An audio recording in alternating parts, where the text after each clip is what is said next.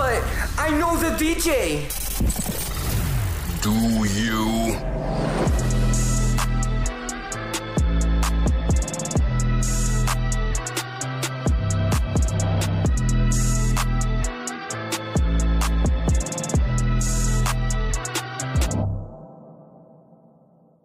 Welcome to episode five of But I Know the DJ, a podcast discussing all things DJing, music, nightlife, business, and pop culture through the unfiltered opinions of host Snacks, aka Stonewall Snackson, powered by Dope Entertainment and our sponsor Anchor. As always, I just want to start off shouting out our black owned business of the week. Boso Kitchen, based in the DMV. This small eatery sells gourmet spice nuts, vegan soups, and vegan salads. Definitely check them out at Boso underscore kitchen. That's B O S O underscore kitchen. You should know how to spell that. On Instagram and Twitter. So definitely check them out. If you're in the DMV area, shout out to you for listening. If you visit there anytime soon, well, not anytime soon, but when you go, check them out. And now we've got a very special guest in the building. He's a loudmouth, opinionated, respected. He's the current general manager of, of beloved Bodega Canal on Canal Street in Boston and has been in the Boston nightlife scene since 1999. Please help me welcome Jason. Jason. I was getting, you know what it is? I'm I'm getting ready for your last name, and that's what made No, me. that's the Euro version of Jason. It's Jason Odog de Benedetto. You nailed it. Boom! There it is. Welcome, Jason. Thank you, Jason. oh my god. gentlemen in the room. How are you, man? Good, and I didn't take that intro uh, as an insult at all. Loudmouth, boisterous, And the thing is- whatever else you want to say. And and the thing is, I knew you wouldn't because I feel like because other people know that you know that, and I think you embrace it so well. it's just me. It's just not- you. Yeah, yeah. I'm And- not, you know, I'm honest. Uh, I am loud. Um, I say what's on my mind, and that's it. Yeah, some people like it, some people don't. But I think in the long run, whether they like it or not, they respect it. Exactly, and and, opinion, and that's ultimately why I wanted you on this. I mean, you know, you as we said, 19, since 1999, being in Boston nightlife scene and just a strong understanding of, yeah, I mean, being in the nightlife scene as we said since 1999. You know, people know that you've been around. People know you know what you're talking about, and people respect your opinions, even if they don't agree with it. You know, and I think. Um, you know, we see all that talk on Facebook and social media, and even when we talk in person, you know, you always have something to say, but and even if I don't agree with it being, you know, the DJ versus the manager or the DJ versus whatever, I'm like, damn, he has a point though. like, and, and it's always because you have the perspective of the manager versus the DJ. As a DJ or as the consumer, as the customer, as the promoter, whatever it is, we all have our different perspectives on a night, on nightlife, on events, on just kind of how the industry moves. And I think that's why having you as a guest today, giving people that perspective from the manager, from someone who's been kind of behind the scenes, um, really not only just trying to make the money for themselves from the event, but making money for like way more people, you know, the bartenders, the wait, the waitresses, the hosts, and your bosses, right? The owners. You know what mm-hmm. I mean? And, and it's yes. and it's, you know, a way different view on what's going on. A lot of people, as I'm sure you've realized, become super selfish. You know what I mean? Yeah, COVID goes under, goes up, and venues go down, and DJs or you know even bartenders, whatever, maybe you're just like, oh my god, now I can't make money. And I think you found yourself in a scenario where you're like, well, I gotta, as the manager, you're controlling a lot of different things. So, you know, nightlife, not no, not just nightlife, restaurants, venues, The industry. the industry Yeah.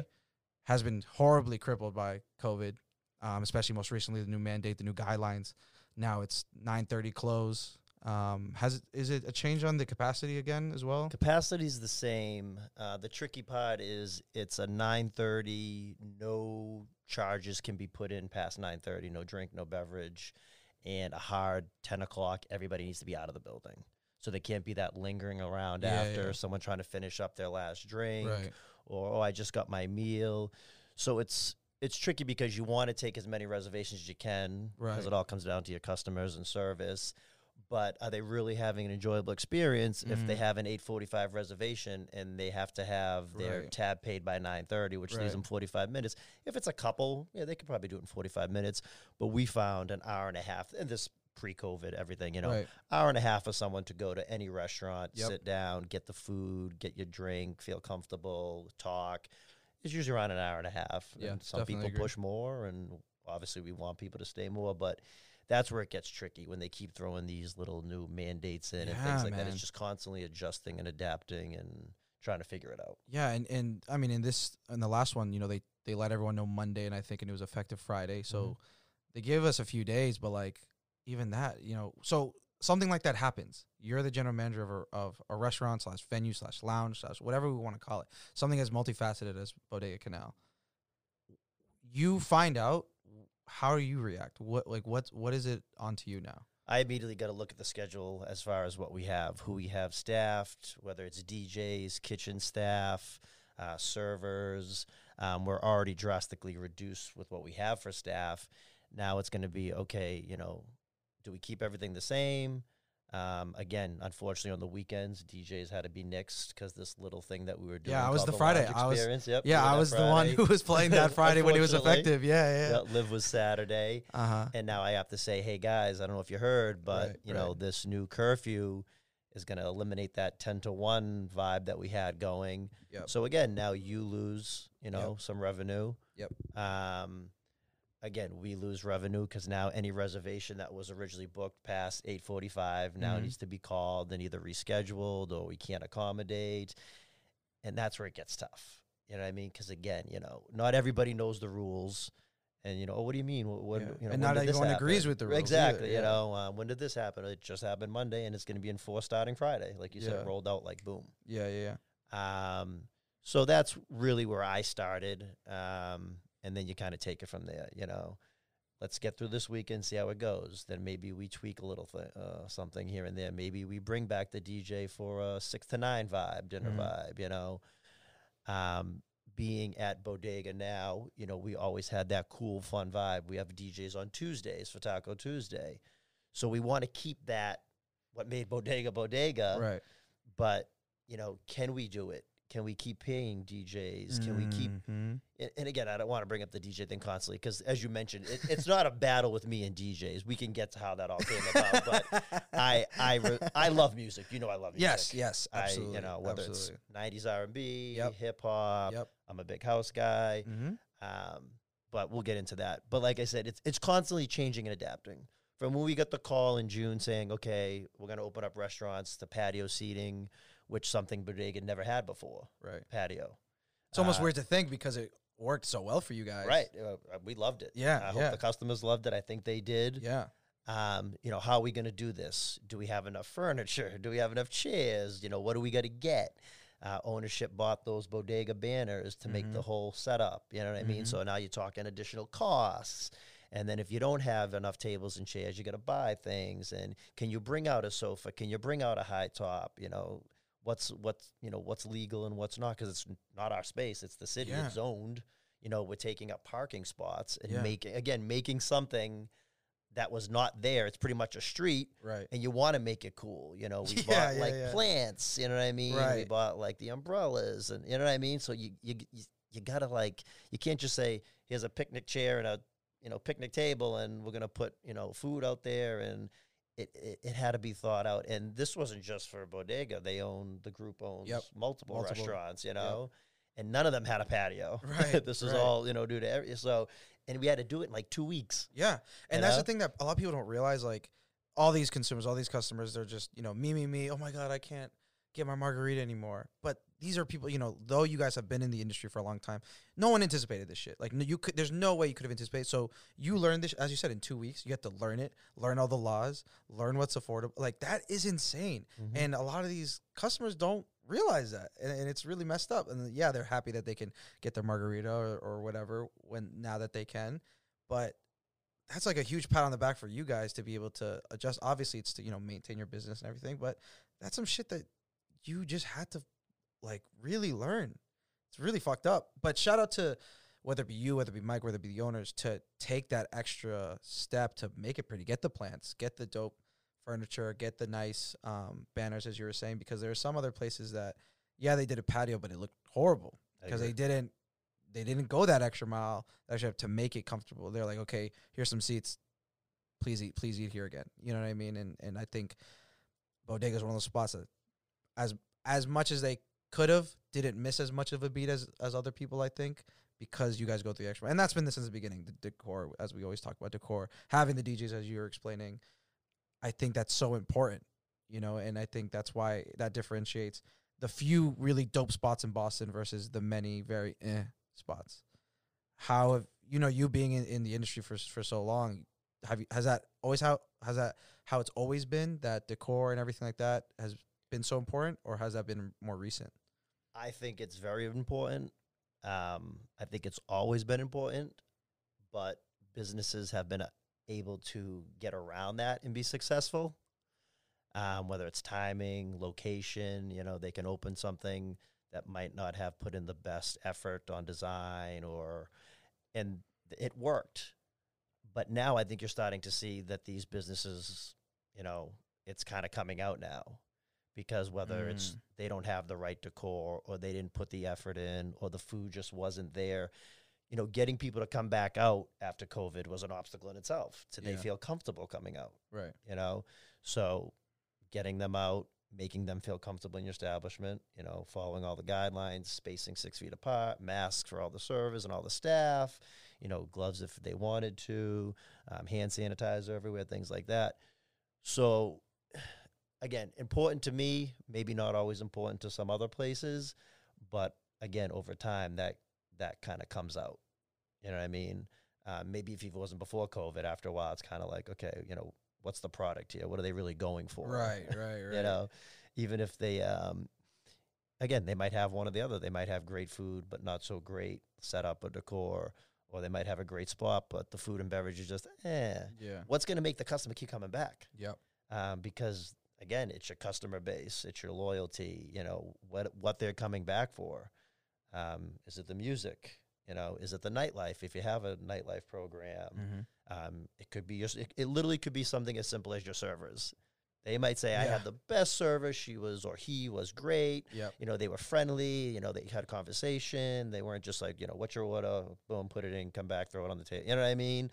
Um, you know, it, it, there's so many aspects of running a you know bar, club, restaurant, and you know even before this, you know, the competition and uh, places opening, boom, boom, boom, boom, boom and you know i think a shelf life of a place could be four five six years only in this industry before you Mhm. need to revamp it redo it Yeah. remodel it change it move open another spot close that one down you know Yeah.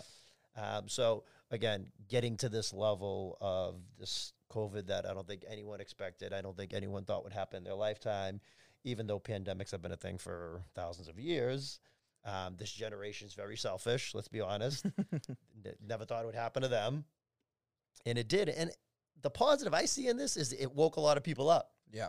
you know what i mean? Like maybe in bad things happened and that's how they woke up but you know people getting comfortable you know what i mean like oh you know i'm do this i do that everything's fine you know blah blah blah and then all of a sudden the whole world's put on hold Oh yeah. you know we were in lockdown for was it three months two and a half something like that you Yeah. know like it really makes you start to think you know do i like my job you know what i mean Right. Right. do i see my family enough you know what i mean what's like really you know do i need jewelry. Do i need Mhm. this to to live? You know what i mean? Mm-hmm. and i kind of looked at it that way and i started to reach just a little thing. I started to do this thing. I wanted to reach out to one person every week that i probably hadn't talked to. And these were friends going back to college that i f- still felt close with but realized i didn't talk to them in months. Mm. you know what i mean? So i just hey how's how you doing? What's going on? You know what i mean hey i'm good kids good family's good you know what i mean? Cool you know? Some people you know i'm just not doing too well you know what i mean? Like Yeah. lost my job you know you know my mom's sick you know what i mean? I'm Mhm. worried about her if she gets covid she has asthma whatever you know? And i started to see more and more you know people's point of views and things even th- things that i i was selfish on you know? Um and i hope that kind of carried over to again going back to the business part opening taking care of the customer you know knowing what their needs were um, they wanted to keep everything as normal this normalcy as much as possible Right. Right. Right. um, but you know doing that in the ways that were regulatory and you know still made the place enjoyable Sure, sure. And and as you kind of uh, mentioned earlier, when Bodega started, was able to do the the nightlife experience again, and obviously it's super different than what it used to be. You used to used to pack two hundred people in there. a ton of people in no, there. no.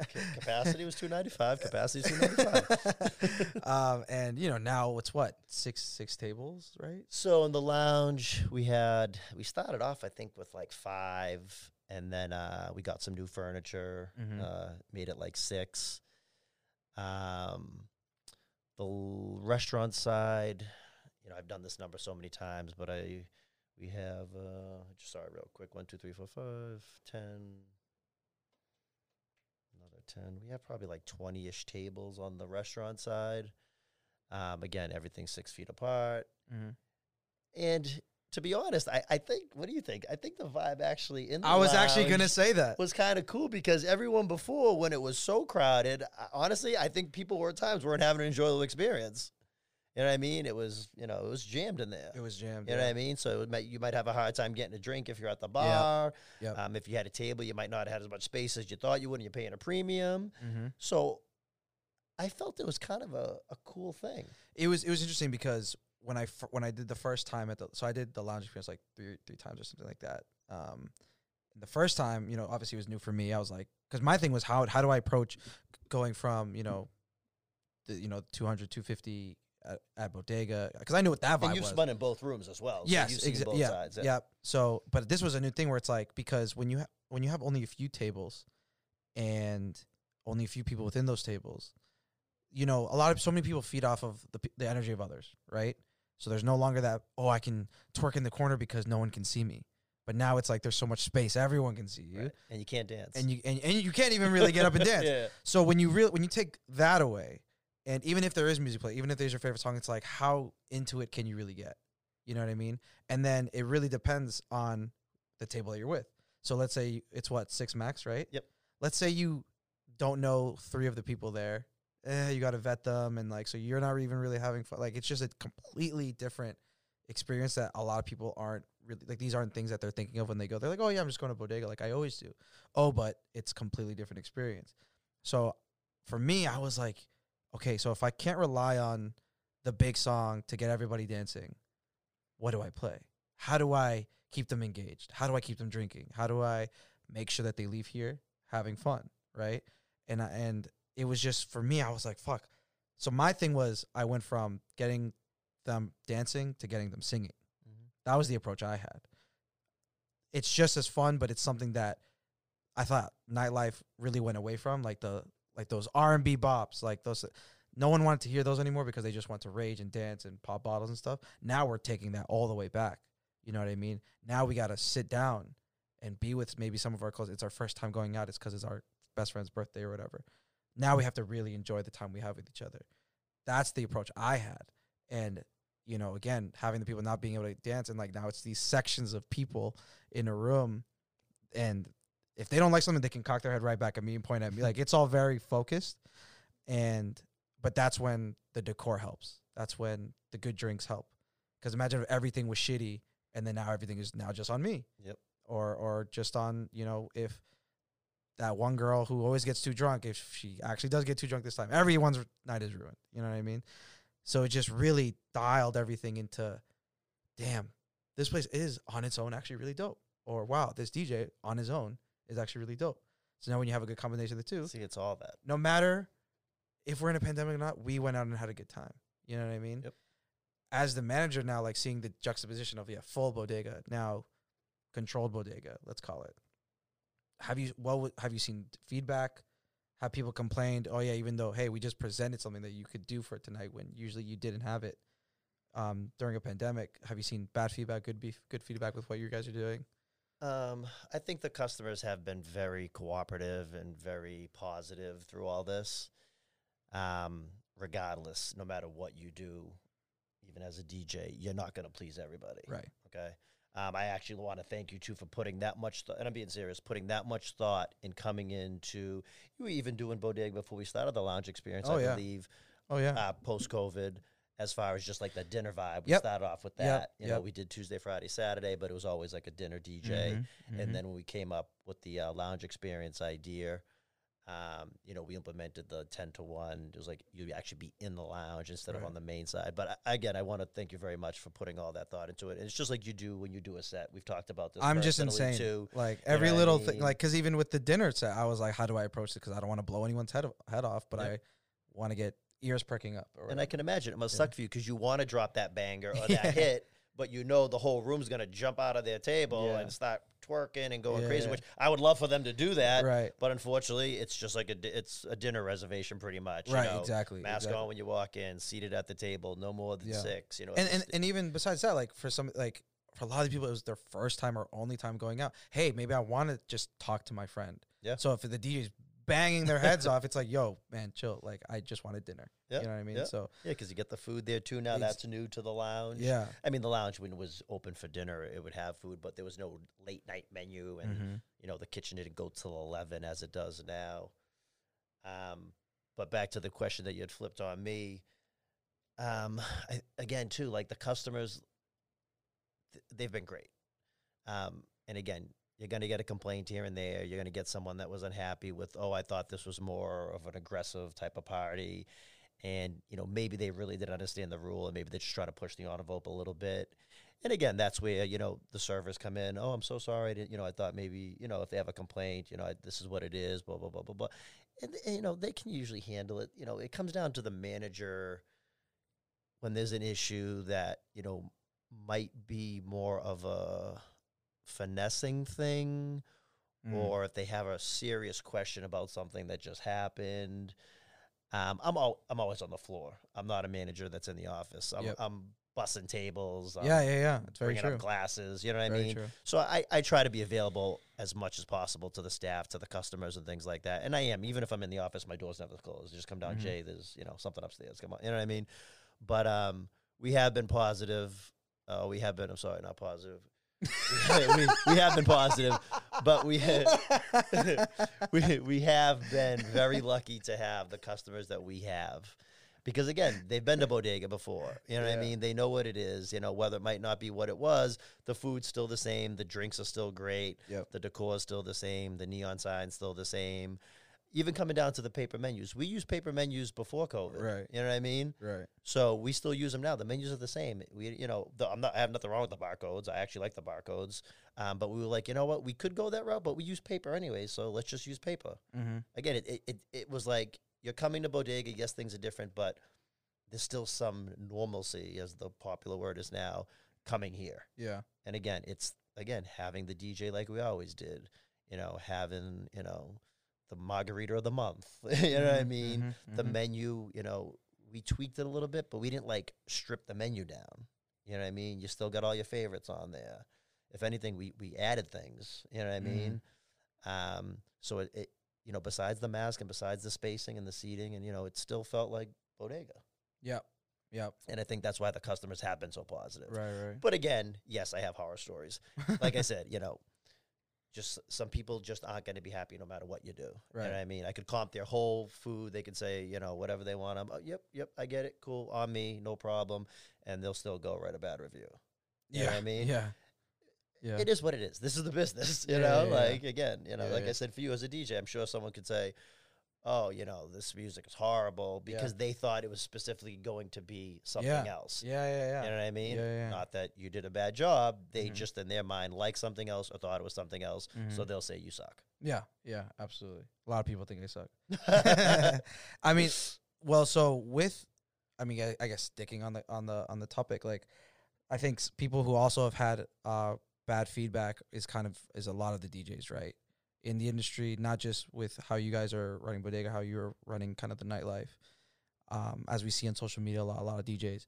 Oh, why are we taking the hit? Or oh my god, like, how are we gonna come back? We need a DJ union, right? We, all this stuff, and um, I know mid COVID, I don't know, I don't know how to timestamp this shit anymore. But you had, Times are relevant. Now, yeah, you you had this post. I don't know how serious you were, but I know there was a lot of conversation about it. Of maybe, no, we shouldn't pay the DJs. Oh, yeah. Maybe the DJ should pay the venue Yeah. to play.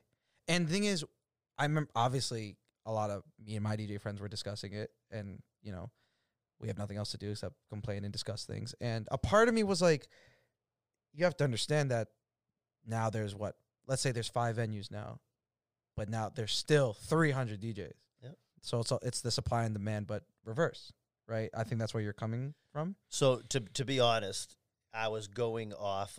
I was being funny, but it did turn into something and, and possibly a, a, not a bad idea. I was going off a Kev one post, Mm-hmm. and I'm not even sure he was talking about nightlife in general. He was, ta- and, and me and Kev are cool. He was talking about maybe just you know whether it was weddings, you know, private parties, whatever. That when we get back to work, we need to like up our costs. Yep. You know what I mean? And a lot of people had that opinion. Like a lot of DJs had that opinion. Yeah, again, I, I I can see it, but so I said, and I made, I made, I was- must have been super bored. I made a video, of it.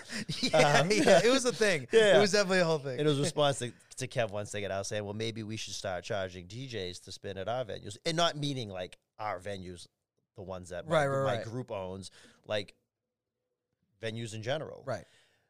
and again, like I said, it started getting some traction. I started thinking about it too, and I'm like, you know, we have DJs, and again, it's not their job. Their job is to spin the music, Mm-hmm. not to promote, Mhm. not to bring in tables, not to bring in guests. But we have DJs that book tables, that hand in a guest list. I You just know want what I everyone to know that Jason's pointing at me as he says this because he knows the vibes. Continue, sir. please. Um, and again, we superly appreciate it because Right. just like security has their job and a bottle server has her job, it's great when bottle service book tables. And I've had that discussion with them too. Hey, Mm. girls, it's great to come in and make a few hundred dollars and walk out the door. You know what I mean? But how about you post a flyer every once in a while? How about, you know, you book a table once in a while, you know, things like that. So, like I said, it started becoming thinking. I'm like, you know, there are teachers that really put the effort in, you know, whether it's setting up their playlist for the night. Like, again, we've had this discussion, the work you put into it and what you're going to play and not play and this and that. Um, handing in a guest list, you know, booking a table here and there. We're not looking for it, but it shows. Yep. You know what I mean? Yep. So I was like, you know, well, hey, you know, if this DJ's putting in the work, maybe he should get more money to spend. Mm-hmm.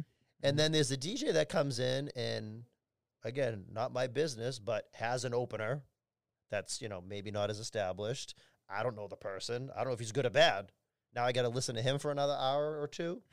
Then the the headliner comes in and he starts drinking for a half hour before now he get he's got an hour and a half to spend And he's getting the same money that someone that's really like I said, putting up the flyers, doing this, doing that, which we're not asking for. Right, right. But it helps. Right, you know what I mean? Yeah. you know, maybe you should be getting less. You know what I mean? Or again, so it's just kind of like a thing that started rolling. So Do you think it's like entitlement? Is that what it is? for some of them it is? Um, again, like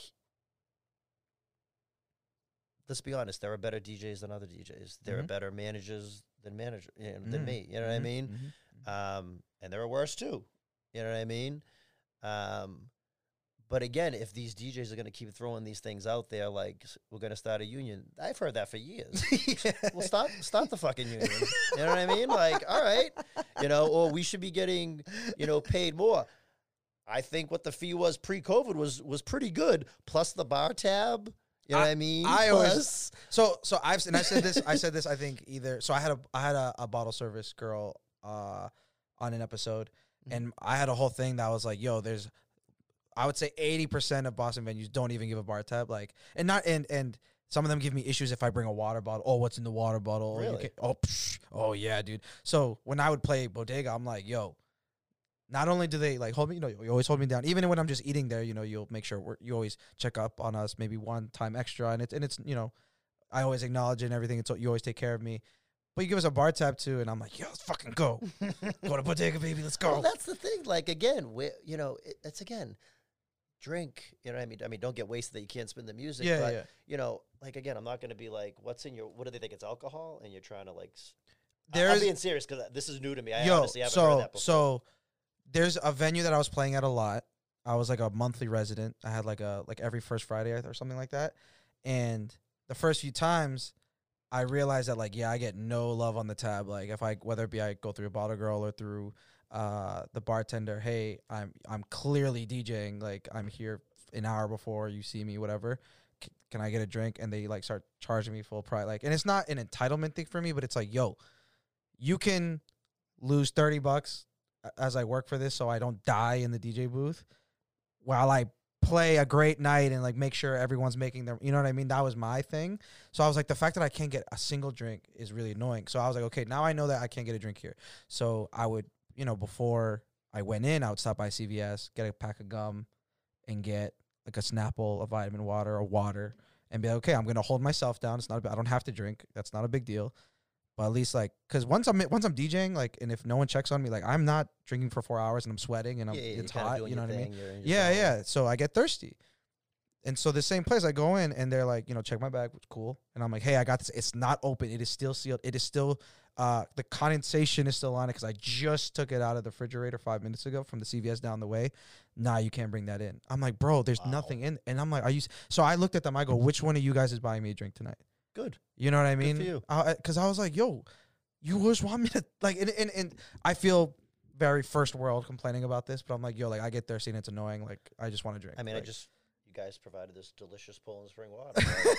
it was on my rider, and I got it. we, we we we couldn't afford all the caviar though. uh, so uh, so now was it just they wouldn't even give you a water No. like a Fiji? well, no. So it because they would give me the Fiji and then try and charge me for the Fiji. Well, but at the time they would charge you. They're saying they wouldn't e- like I could, and I'm not even justifying it because no matter where I've worked, they've always the DJs always had a tab. Some Yeah. obviously better than others. Yep. But yep. Yep. Yep. There was something. I think whether a it was tab drink was just tickets. like I think we did drink, drink tickets, Set tickets. Society for a while. Yep, yep. Right, was that right? Whether Yeah. it be like, bro, even if Um, you give me one drink ticket, I'm like, thank you. At least, like, I am seen. I'm not just the, like, you know. So for the places that were like, oh yeah, the DJ can't even get a single drink comped or discounted, Not whatever even, it not is. even a water. Like I said, I, I'm not justifying it, but I can see maybe them for whatever reason not wanting you to drink alcohol because they think maybe it's going to affect your job. Just like some places don't let their bottle servers drink, and I totally get that. That because that becomes a has become a thing. Girls get really Yep. wasted and can't do the job or the service isn't great.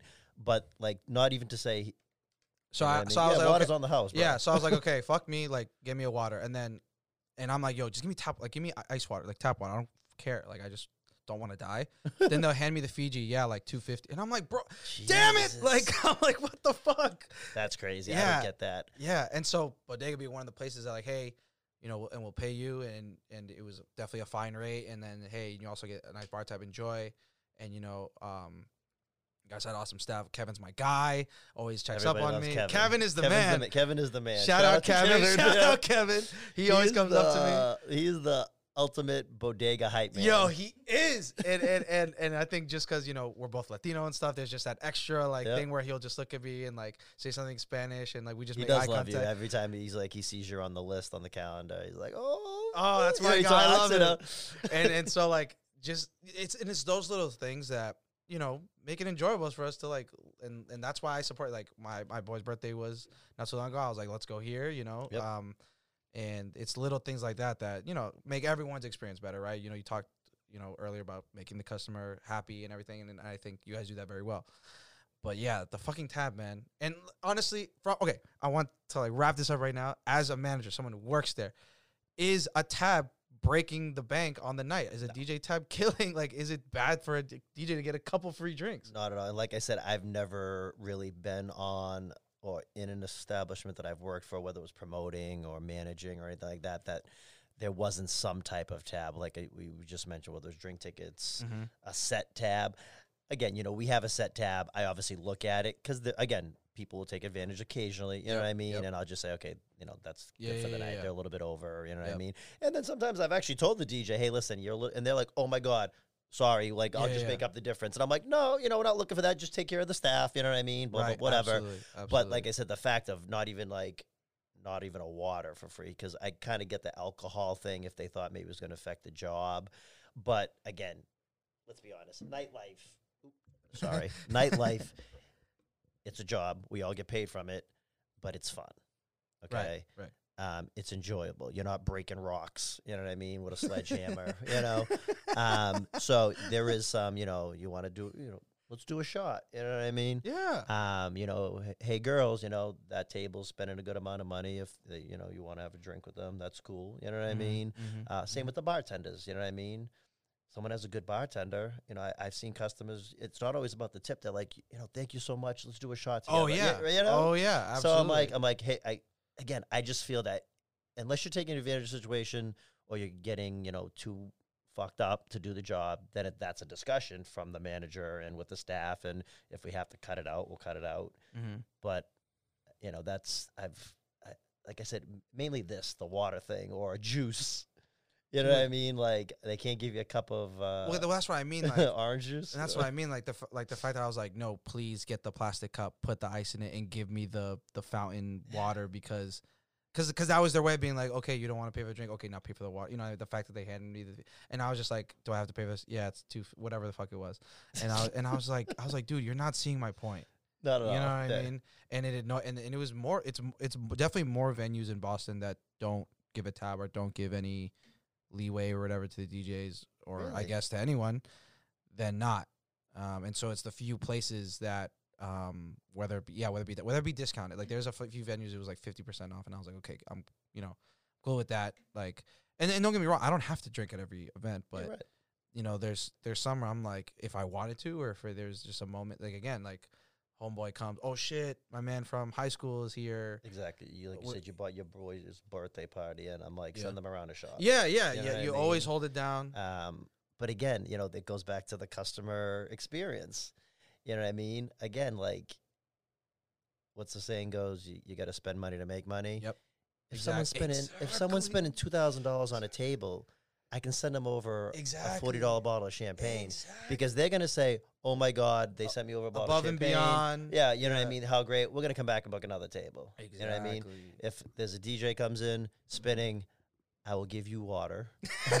I will probably give you a shot. Yeah, yeah, yeah. I'll probably give you a couple of drinks. yeah. And I mean, and hopefully they say, "Oh, I had a great time spinning here." You know, not just that, but that helped. Yeah. the situation. I mean, and, and now you saying that, I'm like, yo, why did I always make sure people came to my gigs at Bodega? Like, and I'm realizing it's because you guys always took such great care of me. so the plan worked. So the, pl- you know what I mean. Yeah. And now I like playing here. I like bringing my friends here. yeah, and you guys come in for dinner. you know Yeah, what I mean? yeah. Never- not just when you're spinning on a gig. You know, Yeah, yeah.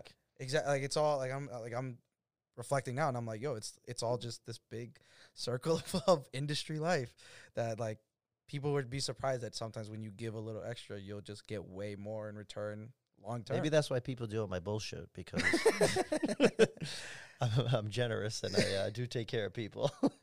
But at the same time, I feel like you've developed your haters now over COVID over like Facebook stuff. I mean, well, I guess damn, we went on the craziest tangent. How the fuck did we get here? We were talking about Kev One and oh yes, yeah, DJ on that. So, yeah, how the fuck did we get here? I think yeah, it was no, it was about because again, it went back to you know taking care of DJs. And right. So again, so I threw out that you know thing that maybe we should start charging DJs to spin at venues, and I gave you the reason why because some actually put in the effort, some Right, really right. Don't, that, things that like that. was. Yeah. But but with that too, and again, I'm not looking for praise or anything like that, but you know they were getting good money post COVID um, for the most effort they put in or the little effort they put in, and depending on who the DJ was, plus a bar tab. Um, like I said, you know, whatever it was, sometimes a little over, sometimes a little less. So again, you're really making, you know, depending on, you know, if you want to add that to the the Mhm. pay, an extra, you know, 50 75 dollars. You know, uh, it was uh, it was the industry standard. Nobody was complaining about it. That's that's what it was. It was that's what the pay was. There Mhm. wasn't a question. Someone, it was never like I'm paying this guy that thing and this guy that thing and this guy's better than that guy. It was this is what it was. This is what it is. Everyone was getting paid for that. But then, like you said, in- during COVID, and again, I get it. People are hurting financially and worrying about their families and how they're gonna, you know, survive. But it, it started to become a thing like, you know, we're gonna demand more. We want more. You know, well, what about the the restaurants that have been closed for three months too, not making any money? You know what Mhm. I mean? Mhm. Um, what about the people in the kitchen, you know, that aren't making any money, that are probably making a lot less than you made spinning for three hours? you know what I mean? Mhm. Um, and like you said, a lot of DJs about me, me, me, me, me, you know? So again, I was always vocal in general, and it was never a O Dog versus DJs thing. Like I said, I love music. I have respect for DJs. Mhm. I, I was, you know, watching DJs carrying crates of fucking albums when I first started going out. There was no laptops and Yeah. CDJs and even before you could put the CD in the drive. Remember those Yep. ones too, the new Yep. marks. You know what I mean? And the DJ went in, did his job. Yeah, there was some cunty DJs too. You know what I mean? They had fights with managers and things like that. But ultimately, they knew their job was to go into this venue, spin music on turntables, matching BPMs. You know what I mean? Like there was nothing doing it for them, Mm-hmm. and you know they were in the zone. You know, and it went from you know wherever I went, Rhode Island, DJ MacGyver, you know the Sound Factory, and saw some great names there. Jonathan Peters were in, the, you know, and then the Roxy, Pedro, and um, Manolo at Avalon, like you know, they just went in and did their job, Mm-hmm. and that was it. And you know, it just I think like you said, when the market started to get saturated, for some reason the the egos got bigger, and I just couldn't see why that was happening, and I didn't really think that that was I don't want to say the word fair because, but like I didn't know where it was coming from. Mm-hmm. I think so. Being a DJ, right? Mhm. Um, and I think I'm fucking great. Um, I would agree. Everyone in here agree. All Thanks, hands are up. Love you guys. Love you guys. um, it's. I think it's like this. So if you, so let's use like the big fish and small fish, right? So if we're in the pool, and at one point, it was just a bunch of medium-sized fish. We all respected each other. We all knew that we were pretty equal, and we can. If someone takes that gig and the other pe- person takes that gig, that's fine. As it oversaturates and we start filling it with a bunch of fucking fish, goldfish, sharks, whales, whatever. If you're a whale and you see that the goldfish is in the same pond as you, you're like, okay, I'm the whale, so I'm gonna, you know, try and let shit know, let people know what's good, let fish know what's good. But now goldfish is eating your food. You know what I mean? Mhm. Then that's when the ego is like, wait, but I'm a whale. Like, why would this goldfish po- eat on my food? You know what I mean? And I think it's like that with DJs. Oh, they just started, or they're not good enough. They haven't established themselves. I've been here ten years. You know what I mean? Mhm. So then when it when you put us all in the same pond, when the whale should be in the ocean, the fish should be in the fishbowl. We're all like, "Yo, what the fuck is this? We shouldn't be in the same pond. We shouldn't be in the same body of water." So now these people are putting us on an equal playing field, paying us the same, looking at us as if we're all the same. We're not the same. You know what I Yeah, mean? definitely heard that. yeah. So I think that's where a lot of it comes from. I think me, I try and stay as far away from that stuff. I have a very like very small group of DJs that like I hang out with and that I, I talk to and stuff. Besides that, hi and bye, make sure we're all good. And you know, um, I I'm a big like I let my skill like I'll post a video and be like, yo, if you can't do this, do not talk to me. You see what I'm saying? If you can't yeah. think of this, don't talk to me. That's the way I do it. But I know there's a lot of people that will pull up to every event just to like make sure, okay, is this guy that good? Oh no, he's not, and I'm gonna let everybody know he's not that good. I saw him, he's not that good. You know what I mean? And I think that's where the egos come from. Now, pandemic happens. O Dog is booking DJs, and now, yeah, now it doesn't matter how many people you bring, because we have a limit on that. We we don't need you to bring more people. We can't have Yeah, too many people. you know what I them, yeah. mean? Okay. Now, you the whale, I'm gonna pay you the same as the gold. Everything you and the goldfish are the same. But now it's maybe closer. Let's say quote unquote closer to goldfish money. Mhm. Let's say the whale. Oh, why would I have goldfish money? I'm a whale. That makes no sense. I've been having whale money for the last ten years. Ten years. So, I think you've been like, okay, then fuck off. No. I haven't even said that. The um like you said, the well, the money before COVID was the same. The money after COVID is the same, whether you were a goldfish or a whale. To be honest, I probably book more goldfish because I think they're more eager. They're getting better. Um the the whales have the ego that I've seen over the years. And even if I haven't personally had an issue with that whale, Mm-hmm. I don't I don't need it in my establishment. Mm. You know what I mean? Because it will trickle down to the staff, to the customers. You know, uh, God forbid a girl's having a birthday and she asks the DJ to play a song. You know, the whale's going to be like, "Get the fuck out of my face." While the goldfish might be like, "Sure, hon, I'm, yeah, cool." let's-" Mm. Again, and now Mm. that customer's happy. Mm. They're having a great time, making the business better. You know what I mean? Honestly, making the DJ better too, because they might go, "Oh my god, I love this DJ they had at uh, Bodega." You know, Mm. blah blah blah. Just because you played their song, because you know there are DJs that are like, "Get the fuck away from the booth." I do, fucking that, talk I to do me. that sometimes. you know, well, I mean, I get it. And again, Yeah, I've seen this with you, and I actually have put up a stanchion. As Yep, you, you know yep, what I mean? yep. So because again, with COVID, you don't want people getting too close. Yo, Anyways, that that wa- that i- that was the thing about you know I I take you know taking a few gigs during COVID. I'm like there are people why are they coming up to me Yeah. getting mad close without a mask just for and I'm like, yo, I guarantee you the request is not worth getting either. of us sick Absolutely right now. not. You know but I yeah, mean? but yeah, So continue. I did that, Yeah. but um, but again, like when you're in your zone and you're doing your thing, just like if I'm doing something, I don't want to be bothered either. Right. and they'll come up to you. Yes, again, ti timing off. Timing's everything, okay? But I have seen times when, you know, someone can ease, you know, they're not asking for, you know, something crazy. It's just, can you drop the new um, Kanye song? Not, not that Kanye's cool right now, but I could have Bad Bunny. I'm hip. I know what's up. Um, uh, you know, the new Bad Bunny song. So, um, and some DJs say yes and some will say no, Yeah. okay? Yeah.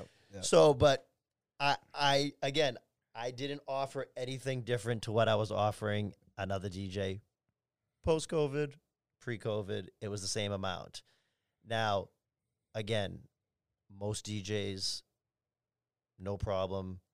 Uh, you know, I'm dying to get back. I Mhm. just want to spin. I've been Mhm. locked in my house for three months. Mhm. Um, you don't have to pay me. You know, like that wasn't even an option. But like they just like I just want to be around people. You know, doing my profession, doing my thing, what you know, whatever it is, this and that. But there was again, there was no discrepancy. Whoever I asked to come back, and there was some DJs that I know that I didn't ask because I knew the answer would be no, and it wasn't like a bad no. I just know that for them it would be no. When everything gets back to normal, they'll be back. It's not even like I said. It's not me saying fuck you DJs or a specific DJ. Again, I asked who I asked. I asked. There were people that I didn't ask. Okay. It was the same for everybody because guess what? While you DJs were suffering, so was the restaurant, bar, nightclub industry. Mhm. Okay. So was the bottle server. So was the bartender. So were my dinner servers. Okay. Because they weren't making money either. Mhm. And guess what? We were opening after two and a half months under all these restrictions and not knowing we would be open for two weeks. We would be open for a month, Yeah. four months. We could have been shut down in like two weeks if the cases started spiking through the roof and they found some correlation to restaurants, whatever. And I just use restaurants because that's really all that open bars and clubs haven't Right. which is unfortunate. but we didn't know what we were getting into either. And guess what? We're not making what we were making either. And we didn't know what we were going to make. But the fact that we were like, it wasn't even a question because management and ownership said, we want to have some normalcy here. We want to do the DJs on Tuesday. Let's have the DJs on the weekend. Yes, obviously it's not nightlife, but they'll be spinning for dinner. Okay. You know, we just want things to seem normal and seem like, you know, the same, even though they're Mhm. not. Right. Okay. Absolutely. So that's all it was. Absolutely. Now, some DJs had a reason to not do it. Like I said, they had a kid. They, you know, they didn't feel comfortable going out yet. right. Totally get it. You have it on your text message. The same text message I sent you was the same text message I sent to everybody. It wasn't different for anyone else. It was just copy and pasted to the ones that I felt would be a good fit coming back to Bodega, that I liked working with, that were good to Bodega, that had good feedback from the customers. Um, like I said, there were some that I didn't reach out to just because, again, I know their answer would be no, and it was fine. You know what I mean? And then there was the ones too that said no for what I would say a selfish reason. And guess what? That is fine too, ultimately, because that's their decision. But then don't go on social media Mm. and start saying, and not even saying anything specifically bad, but saying, "Oh, I miss spinning so much. I miss the fans." You know what I mean? Blah blah blah. I'm gonna go on IG Live. I'm gonna go on Twitch. I'm gonna go on Facebook Live. You know what I mean? Or you know, and I, again, like I said, everyone has a reason for wh- what they do and why they do it. But I just don't see that as being truthful. Mm-hmm. You know. Mm-hmm. And then obviously there's, you know, the other side too of again, I threw up the post today, you know, the back talking. You know what I mean? Like I'm around enough DJs, you know what I mean? DJs reach out to me on DMs all the time. Yep. You know what I mean? Again, it's fine. You know what I mean? But, you know, I I, I see what's going on in the DJ community. You know what I mean? It's Mhm. not all we're one team, we're together, we love Oh, no. everybody. Yeah, No. you you already said, you know, Yeah. what you know too. So I- again, that, that's like I said, it's not me versus DJs. Ultimately, this podcast isn't all about that either. So we can move on to another topic too. but like I said, I, ju- again, I don't want to bore everybody. I just don't see it as being truthful. Okay. Mhm. And like I said, I have a million stories, as I'm sure you do, but it's Mhm. not about calling out venues or DJs or promoters or managers. You know what I mean? Yeah. Again, like I said, this is a time for everyone to kind of, like I said, this is the one good thing I see out of this. It was kind of like, what are we really all doing here? Whether Mm. you're a DJ, a server, a bartender. Again, this is just our industry, but Yep. someone that works in business or someone that has a family and kids, you know what I mean? You know, my fucking barber, you know what I mean? Like, you Yeah. know, he was closed down, you know, he's an Right. independent, co- you know what I mean? Like, he just had a kid, you know, like, that's fucking tough shit, Yeah. you know? Yeah. Um, I think just while we can, s- just um, sticking with the DJ stuff. I know we will move on. It's your show, you do what, it's your show, you do what you want. Like I said, I just didn't want to bore uh, Sure, sure. No, the absolutely. 100,000 listeners. we'll get there. We'll get. Honestly, after you, we might get there. we, we might get there.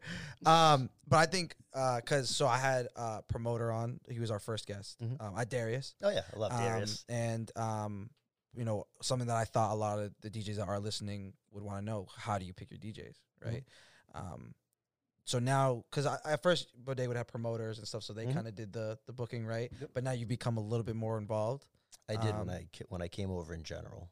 Yeah. So, just generally speaking, you know, because I because again, I know especially DJs that are coming up, the worst time to come up, but they want to because a lot of times it isn't necessarily just on the skill or or you know what I mean. A lot of it can be a lot of Unfortunately, you're right. external things, whatever, like on your end, looking over the customer because because promoters they just want their money.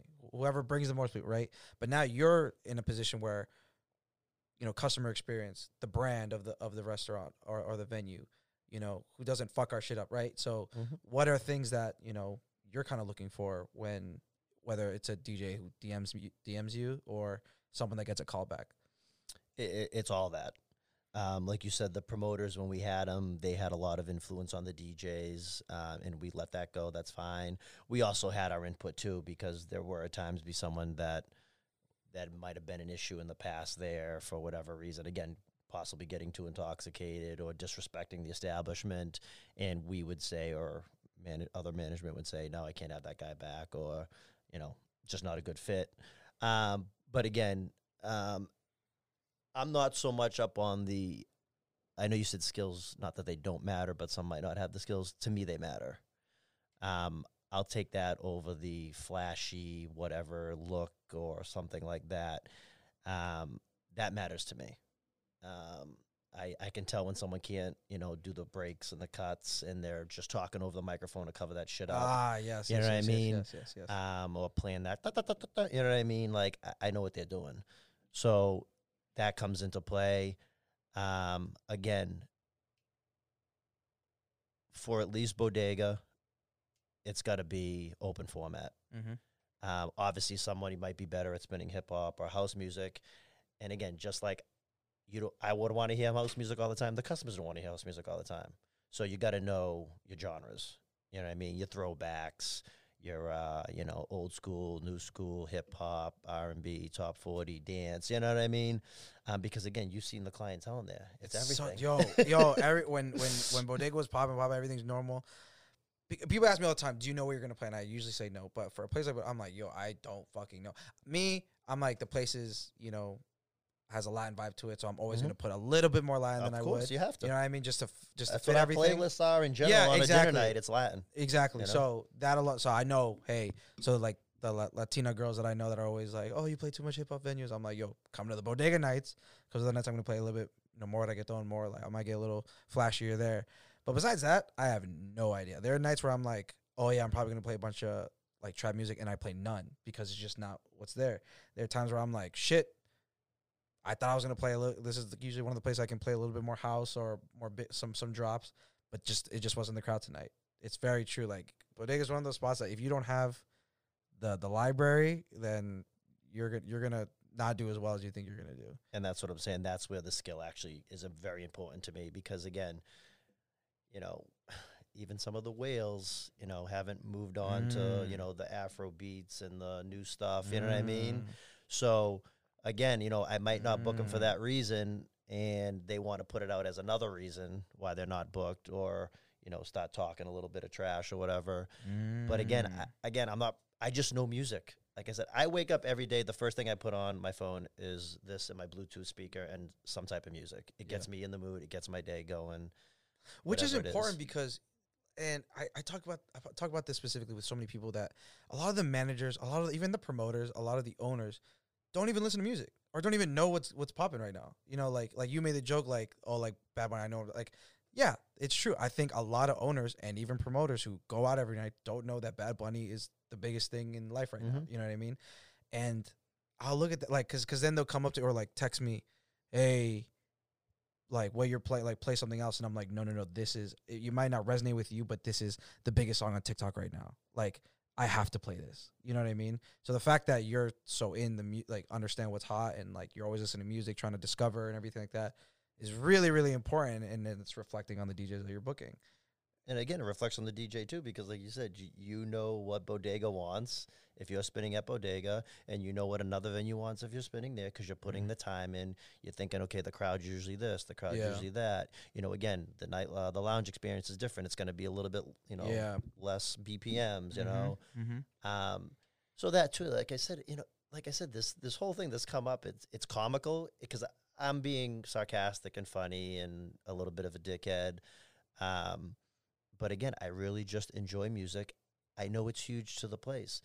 There, there, wasn't a time that I'm not like, we don't need DJs. We shouldn't have DJs at any of my any spots. And someone would be like, you could just put a playlist on. No, no, no. The DJ, the look, the feel, the seeing them in the room, moving around. what a guy wow All right, guys, I'm done. I'm What a here. I'm leave on that We note love before I fuck anything up.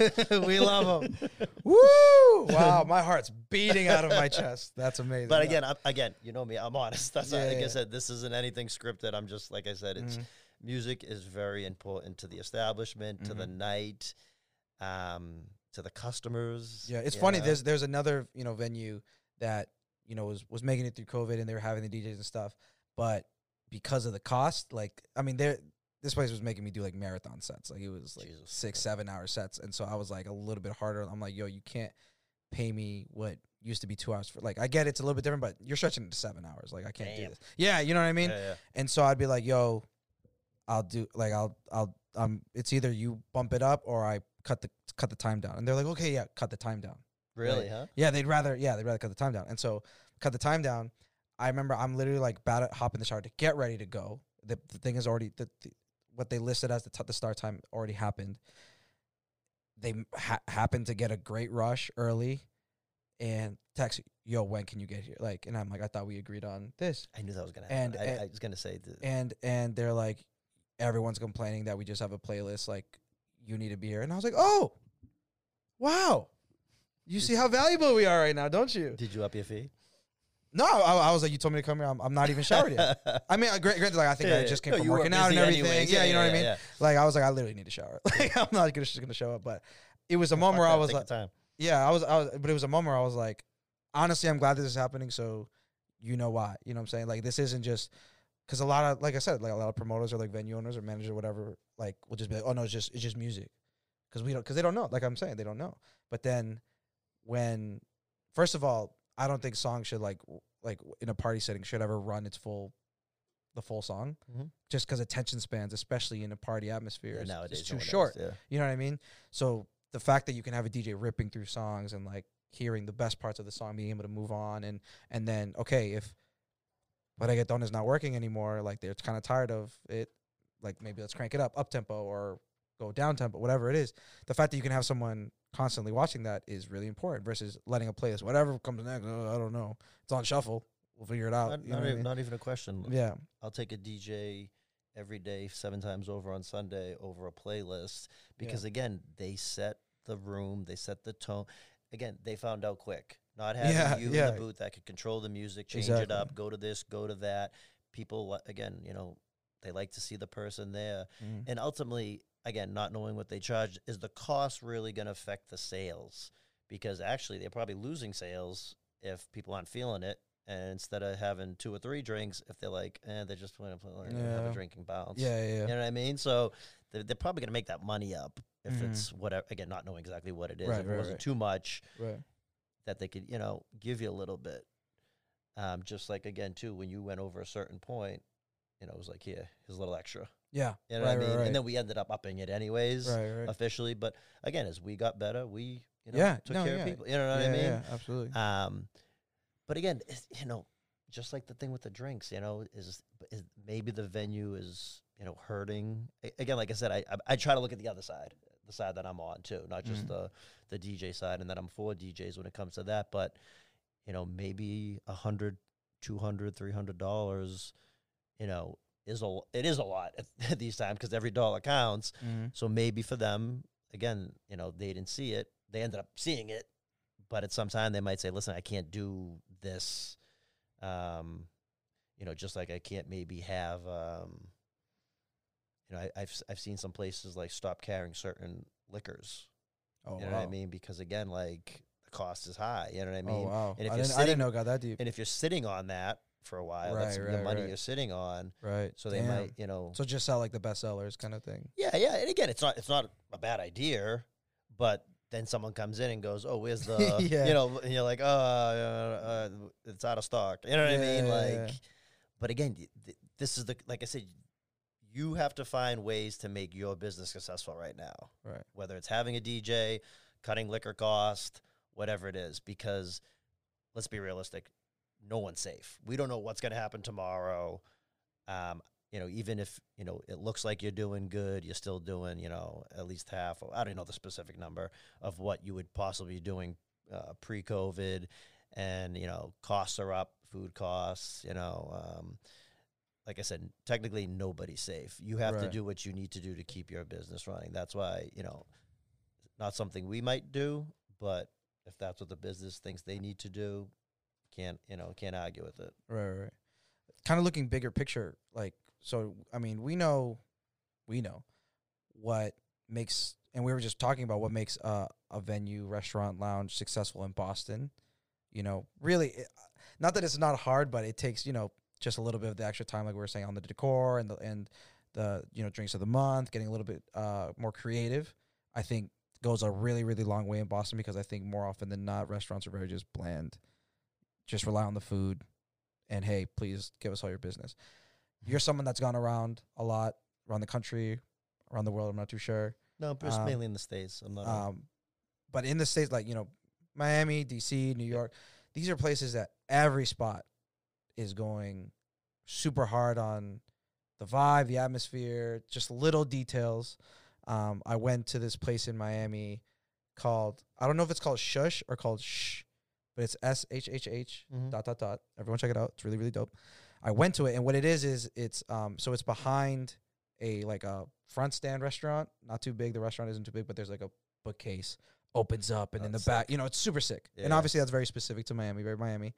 But then once I was in the venue, there was just these little details that I was like, man, like this is so sick. Like, so an example is on one wall they had this like neon, uh, like black light painted thing of Marilyn Monroe doing the dress, holding the dress thing, right? Mhm. And I was like, oh, that's Yeah, cool. i- iconic. Yeah. Yeah, yeah, super iconic. That's cool.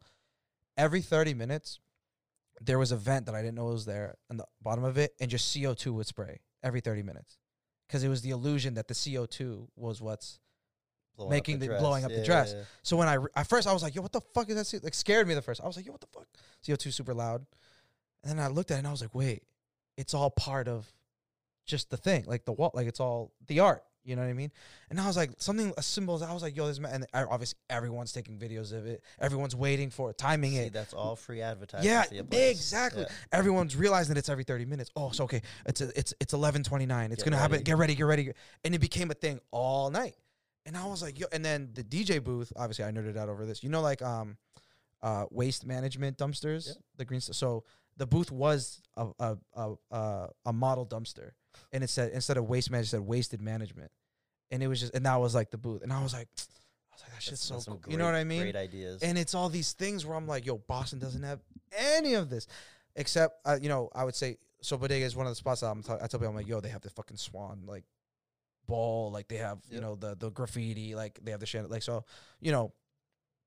But you know, what are things that you've seen, and, and then you can come back to Boston and be like, yo, Boston is like super dry. That's that's the that's the feeling I get. Yeah, I- I mean Boston's always been behind, you know, New York, Vegas, Miami.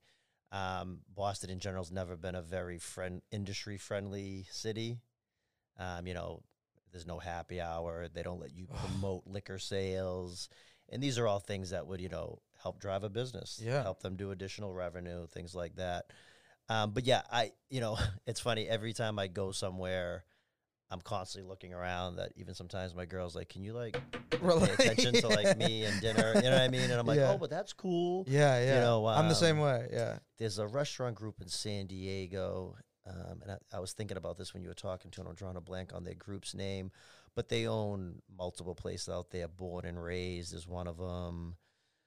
Uh, Morning Glory. It's just it's a strictly a breakfast spot, Mm-hmm. and this pl- you, when you have a chance, I'll send you some of their links. You look it up for a breakfast spot. It has the craziest decor. It, all they do is breakfast. It's just breakfast. And again, their build's a million dollar build out. Right, you know right, what I right. mean? So they're on There's, another there's obviously level. variables. But you can yeah. look and say, okay, that's a cool concept. That's something I could do at my place. Mhm. It doesn't have to be a million dollars, you know. I, I I just looked it up real quick. Con- Consortium Holdings. That's them. Yep. Yep. Yep. They own this place looks fucking sick. Yeah. Um, so they do really elaborate build outs. Um, but again, all this is free marketing. So if you initially put up this cost to do this, I see it and you do it right, obviously, it's going to Yep. come back to you. Yeah. Because, like you said, we were talking about earlier, I think even before we did the show, your food might not be that great, but you have some crazy dope spot yeah, yeah, and people, they're still going to come. yeah. You know oh what I yeah. mean? Um, I haven't been to this spot, but um, everyone and their mom t- has talked like Mariel. Yeah, yeah. Op- Mary- yeah, like- yep. Like I I still haven't been. Um, I mean, it it got super popping like not too soon before COVID, and Mhm. then you know I just haven't been. Oh my god, no one fucking stopped talking about it, and I'm sure their food's great, but that's not really what they were talking about. They're talking about the under. They were talking about how no, well, they were just talking about how it fucking looked. Yep. They're like, this place just looks amazing. It looks luxurious. It like when I'm in there, I feel not like my stupid broke self. You know what I mean? No, they they they did a They- great job, and they do great jobs on all their places. That group, uh, the same ones that own uh, Lolita. Oh, it's the, the oh, it's this. Oh, yeah. oh, okay, The okay. bookshelf thing reminded me of Yvonne's. Yeah, too. Yeah, yeah, yeah. place you Yvonne's is went to fire. Miami. Yeah, yeah. So again, another group that does great Okay, builds and very Instagrammable. yeah, And actually, the food at Mario's good. Yeah, Yeah. Like, like I said, I can't comment on it, and, and it's. I'm not saying it's one of those places that shitty food but great place. Yeah, but no, I know what you're saying, but, but- yeah, but in but general, terms their of- builds are yeah, I mean the place from the photos I saw, I'm like, oh, this place is the fact that this place is in Boston. I wouldn't have get if you just showed me a picture. Hey, where is this? I would not have said Boston. Yeah, but like you said, it, it um, got people talking. They're all yeah, talking about it. and how important that was for their business. I mean, I'm sure they would have done fine anyway, but like that extra step just gets you that much and they're one of the restaurants that's I, I again not that I'm there I don't know but from what I see looks like they're doing they're doing good. Oh yeah, you know Oh, again yeah. when we say doing good I just want to elaborate that it's not what everybody was doing pre-COVID. So a Yeah. place might look busy everything's six feet apart you're losing bar stools you're losing tables you know. Yeah, and now the hours are reduced. Yeah, yeah. yeah. um So, so, so you are one of the people that like when you're at another stay or another restaurant, you're like, oh yeah, yes I'm constantly looking at things like that. Um I love Instagram. I've always loved pictures. Yep. I used to like bring a camera to the club when like phones weren't camera things. You know what I mean? uh, take pictures. I have like boxes of like you know um, just like filmed photos Yeah, from back yeah. in the day. Um, so I do. the a- archives. yeah, yeah. I should have brought some in. Actually, Damn, that would have been super sick to like compare. That next next time. Next time. yeah, we can do a uh, an old guys radio show. Um, but again, you know, just looking up places like you know you just did real quick. You can look Yeah. up you know groups and things like that. Uh, because again, too, like you got to be fresh. So you might have something that's dope for three or four years, right. but then someone's gonna come out with the next thing or the next spot. So you're like, well, you know, if I'm gonna change this place around or open up something else, you know, what are we gonna do? What's gonna be the concept? Yeah. Um, but again, it, it's multifaceted. You know what I mean? So if you can do the beverage program and the food and the venue and uh, have a nightlife program, and even if it's just a simple like lounge thing, like e- even if you had a restaurant that had a lounge thing going, like you know six or seven tables, doesn't need to be totally off the wall, jam packed, can't move. You know that's additional revenue. It's more hours and you know you can give your staff more hours you know you can hire another bartender you can hire two bottles or you know what i mean like so again you it's it, it all kind of comes together you know what i mean Mhm. that's another hard thing about going into after covid like you know you can't bring everybody back you know what i mean it's like and that's what hurts you, you know you used to have six bartenders. Now you have one to two Yeah. on a Friday or Saturday. You know, Yeah. you have four servers. You can only run with two servers, and, and Mhm. people want to come back. Stuff. That was another like hurdle that was kind of like you know getting getting to me like you know, how, how do we get this guy more hours how do we get this girl more hours you know uh, how can i get kevin more hou- you know what i mean Yeah. like um it's again it's it, it's been a lot Yeah. Damn, that's that's intense. I, and that's the, that's the stuff that people definitely don't consider. Yeah. You know, and and, and again, why I want to get different people, different roles in nightlife, different roles in the industry, to kind of explain that, come here and explain that, because obviously having the promoter end, that they're worried about the parties and, and again whatever, and I it's tough for them too because again promoters well there's no nights now. Yeah, you know what i mean? Never mind that like the clubs haven't even reopened or the bars haven't reopened so they lost all their nights there. You know again there's not many venues that are booking djs having a nightlife vibe and so they don't really need a, a promoter because like you said we can't even take the additional people that Yeah, you would bring in. exactly. um, or DJ might bring in because we don't have the space, we don't have the tables, and it, Mhm. you know now it's like we're turning them away and it looks Mhm. bad, you know. So, Mhm. like I said, it was just such a trickle down effect, like on every level. Yeah. you know, not just the DJs. You know, what I mean, the Yeah. people in the kitchen, the Yeah. hostess. You Yeah. know, like Yeah. you know who's an hourly employee. You know, she's not getting a percentage like a promoter. You know, or um, like I said, it's it's tough to see, no matter what. And I know we're talking industry, but whatever field you're in, and not be able to do what you love or support your family, and you again, it's not your fault. You no one here did anything wrong. Yeah. Yeah. Yeah. yeah, This was all you know brought on us, and Yeah, I'm yeah. not going to get into how it came and all that, but it was something that happened to Yeah, yeah. everybody, and it wasn't planned, right. and it affected everybody. Yeah, absolutely. In comparison, I mean, so, so I've only known you as a manager. So we met at at So High, where, where you were a manager as well. Was that when did you start uh, spinning in in uh, Boston? I, that's when I did meet you, so I didn't know if that was Yeah. like when you first started. Or So so I started DJing period seven years ago in 2013. Um, but I jumped around so because I went to school in Worcester, and then I was only getting gigs in the North Shore, and then um, Cambridge gigs. Like um, started playing in Boston. 2016 2017 um i say tw- yeah 2016 i would say i think um and that's when i started like actually getting consistent gigs like in downtown like um like i played royale played ascend before it died Mhm. um ascend was sick um and where was also like you know it, i was getting but you know and then once i got into college obviously bar scene big by the time I made it to so high, so at the time I was just opening. I was like the opener guy, right? So someone who was, you know, ma- made their name in the college bar scene, has played a couple clubs, but you know, he still isn't there yet. So like, I at the time I was like opening for Tut, opening for Stams, um, just because I was cool with them and they fucked with me. Um, and then it was one of those things where like, you know, it worked out for me. Where like while I was, I put my heart and soul in an opening set, make sure it was right. That when it came time, they're like, "Yo, this you know, whoever the promoters were at the time were like, yo, our promoter, our promoter, our DJ for tomorrow just bailed for whatever reason. We know you're available because you're not there yet, and we trust you. Replace him. And I'm like, oh my god, like you know, that's for my for me first headlining at this specific It's venue. like a break. Yeah, it's a break exactly. Uh, Now I just got to show them I can headline. Now they know I can open. Now I got to show them I can headline. Um, and so and that's kind of what happened with me at So High, and then I was playing at So High like monthly, pretty much. I was I was there seeing you, you know, a good amount at the time. Yeah, Um, like I said, that's when I first became familiar with you. Mm-hmm. Mm-hmm.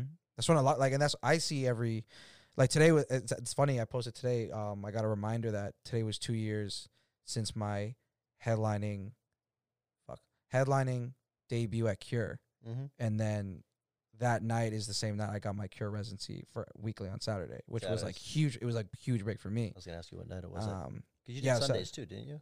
Sundays sometimes, Yeah. you know, but but because Kareem was doing the Saturdays, and he's the type that like if if he likes you, like he'll just put you weekly, like like that Yeah, night. I've heard that about him. Yeah, that and and because and I talked to him about it, and he's just like, yeah, like if I like you, like, and I know you bring the right vibe, why would I pick anyone else? And so, um, which I fucking love. That and um, so It that works, it works. yeah, so that night I remember like the flyer literally said guest DJ, and then that night he like gets really close to me, goes, yo, do you want to like just be our resident? And I was like, awesome. yes. but that was exactly two years ago today. And so th- it was around that time, like between 2016 and 2018, where I was like getting breaks and like playing at, at, at venues for the first time. But like and I turned all of those into my bitch. Like, and then so by like 2018, after before COVID, I was just ripping like venues apart, like residencies on residencies, like Love it. just just you know making as many relationships and just uh, trying to show myself to as many people as possible. Um, but um, then COVID fucked all that shit up. But you know, but we're Sure trying to make it work. You know, Yeah. and um, that's why we're here, just keeping the snack train going. Ultimately, but um, yeah. So that was at the time I met you. Like, Yeah, so sorry, I just yeah, I don't know. I that threw was, that- I threw that out there, but yeah, so yeah, that's I think so, days. so society. I think I probably met you like 2017, 2018. Um, so that was your first like managerial role. Yes. Um, I had pretty much did everything there from the opening, like as a promoter, then security, Oh. then like the door, then like VIP services, then like the bottle service program. so you really were like bottom to yeah, yeah. wow. yeah. How, how long was that time period? 2014, I think. Oh wow. So the funny thing was, they society's first night was a Wednesday, Like an industry night. Kind of like an industry night, yep. And they didn't have an entertainment license yet, so you couldn't have a DJ. It was just like a playlist. You know, it was it was okay. It was I mean, the, the way it what I looks is just like it's such a great after hours kind of spot. yeah. It was a new, it was a brand new spot. Yeah. Yeah. Um. So again, it was started off as a promoter, and then uh, worked my way up, whatever you want to call it, um, to management, and I was pretty much there the whole run. Till, Yeah. till the end. Damn, I, I, I didn't even know it opened in 2014. Like I, it didn't was know. summer 2014. Pretty yeah, I had some Yeah. some good years on it. I didn't know.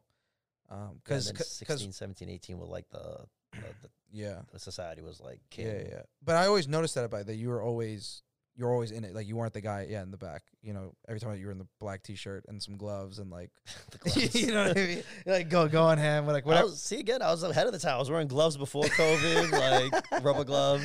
I actually learned that. It's funny. I learned that at Wet Republic because you know I go to Vegas Oh, all the time. I actually ha- wanted a, a, a- just a Vegas section of this podcast. I'm like, literally, just tell me about your experiences in Vegas. Uh, started in 2003.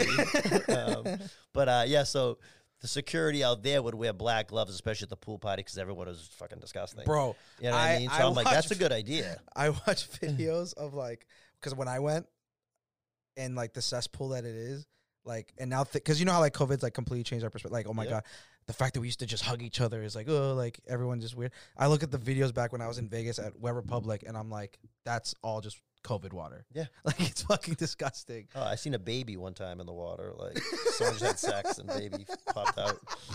Um, you know, what I was thinking today too. I was thinking like, remember when you'd like pop a bottle and like, pass it around the room and Yeah, be drinking everyone out of it? Like, drinking- imagine yeah. doing that now. Yeah, no, exactly. like it's and it's little things where like I mean people are yeah like I said even afraid to just shake each other. Say oh I don't know if you Yeah. like I don't know if you sanitize like so yeah the, half the shit we did in the club was like fucking horrific in COVID like in a COVID mindset. You know what I mean?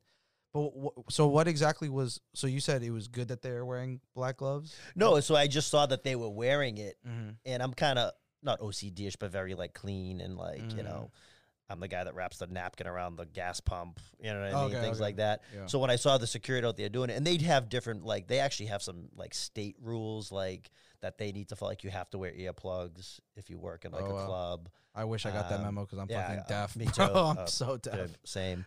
um, and then you know, so they have. I'm not saying the gloves was like a part of the protocol, but you would see a lot of security Mhm. wearing them, Mhm. and I was kind of like, oh, that's.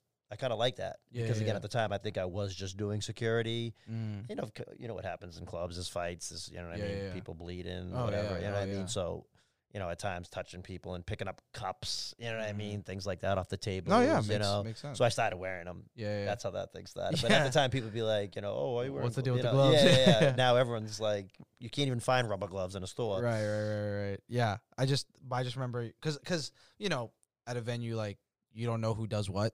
So especially at my time when like, I didn't know anyone, and I was just so- like, I was like, I see this guy every time I'm here, and he's always going crazy, you know, rocking out and and and you know doing what he needs to do. I think he's the guy. I mean, it turns out you were the guy. Yeah. Um, and, I was, uh, uh, I was every every guy. yeah, was- yeah. But again, I'm just, I'm, I'm like that. I'll do Mhm. whatever I need to do. You know. And so, and I'm assuming just because of your like attitude and just how you look at things, like you were, we'll say like a club rat since day one kind of thing. Have you always been into music and into always into out? music. Absolutely, always into music. Going back to like NWA, eighty late eighties. Uh, Candyman was like the first CD I ever got. Wow. Like knocking boots, you know. Ah. Um, so I've always loved music. Big, big like uh, West Coast hip hop guy Yeah. in the '90s. Sweet. Like I said, I love '90s R&B. When I played uh, computer love at um, Yep. at- but then you and you're, you were like I was like because it was end of the night, so I was like I know I'm just trying to wind it down, get a vibe, you know, lounge vibe, whatever. And I was like I know no one knows this, but like people can just rock to it. Yeah. But you were in the back like yo, and I was like yes. I love when I was hear like, something oh, like oh, that. dog knows People this. might not know. I mean, I feel like some of these songs too.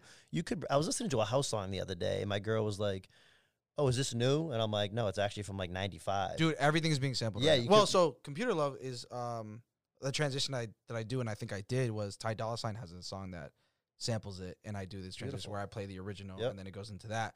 But yeah, so many people are like, "Oh yeah, Ty Dolla Sign song." Like, "Oh wait, wait, this isn't it. Why it. does it sound exact?" I'm like, "Yeah, because he sampled it.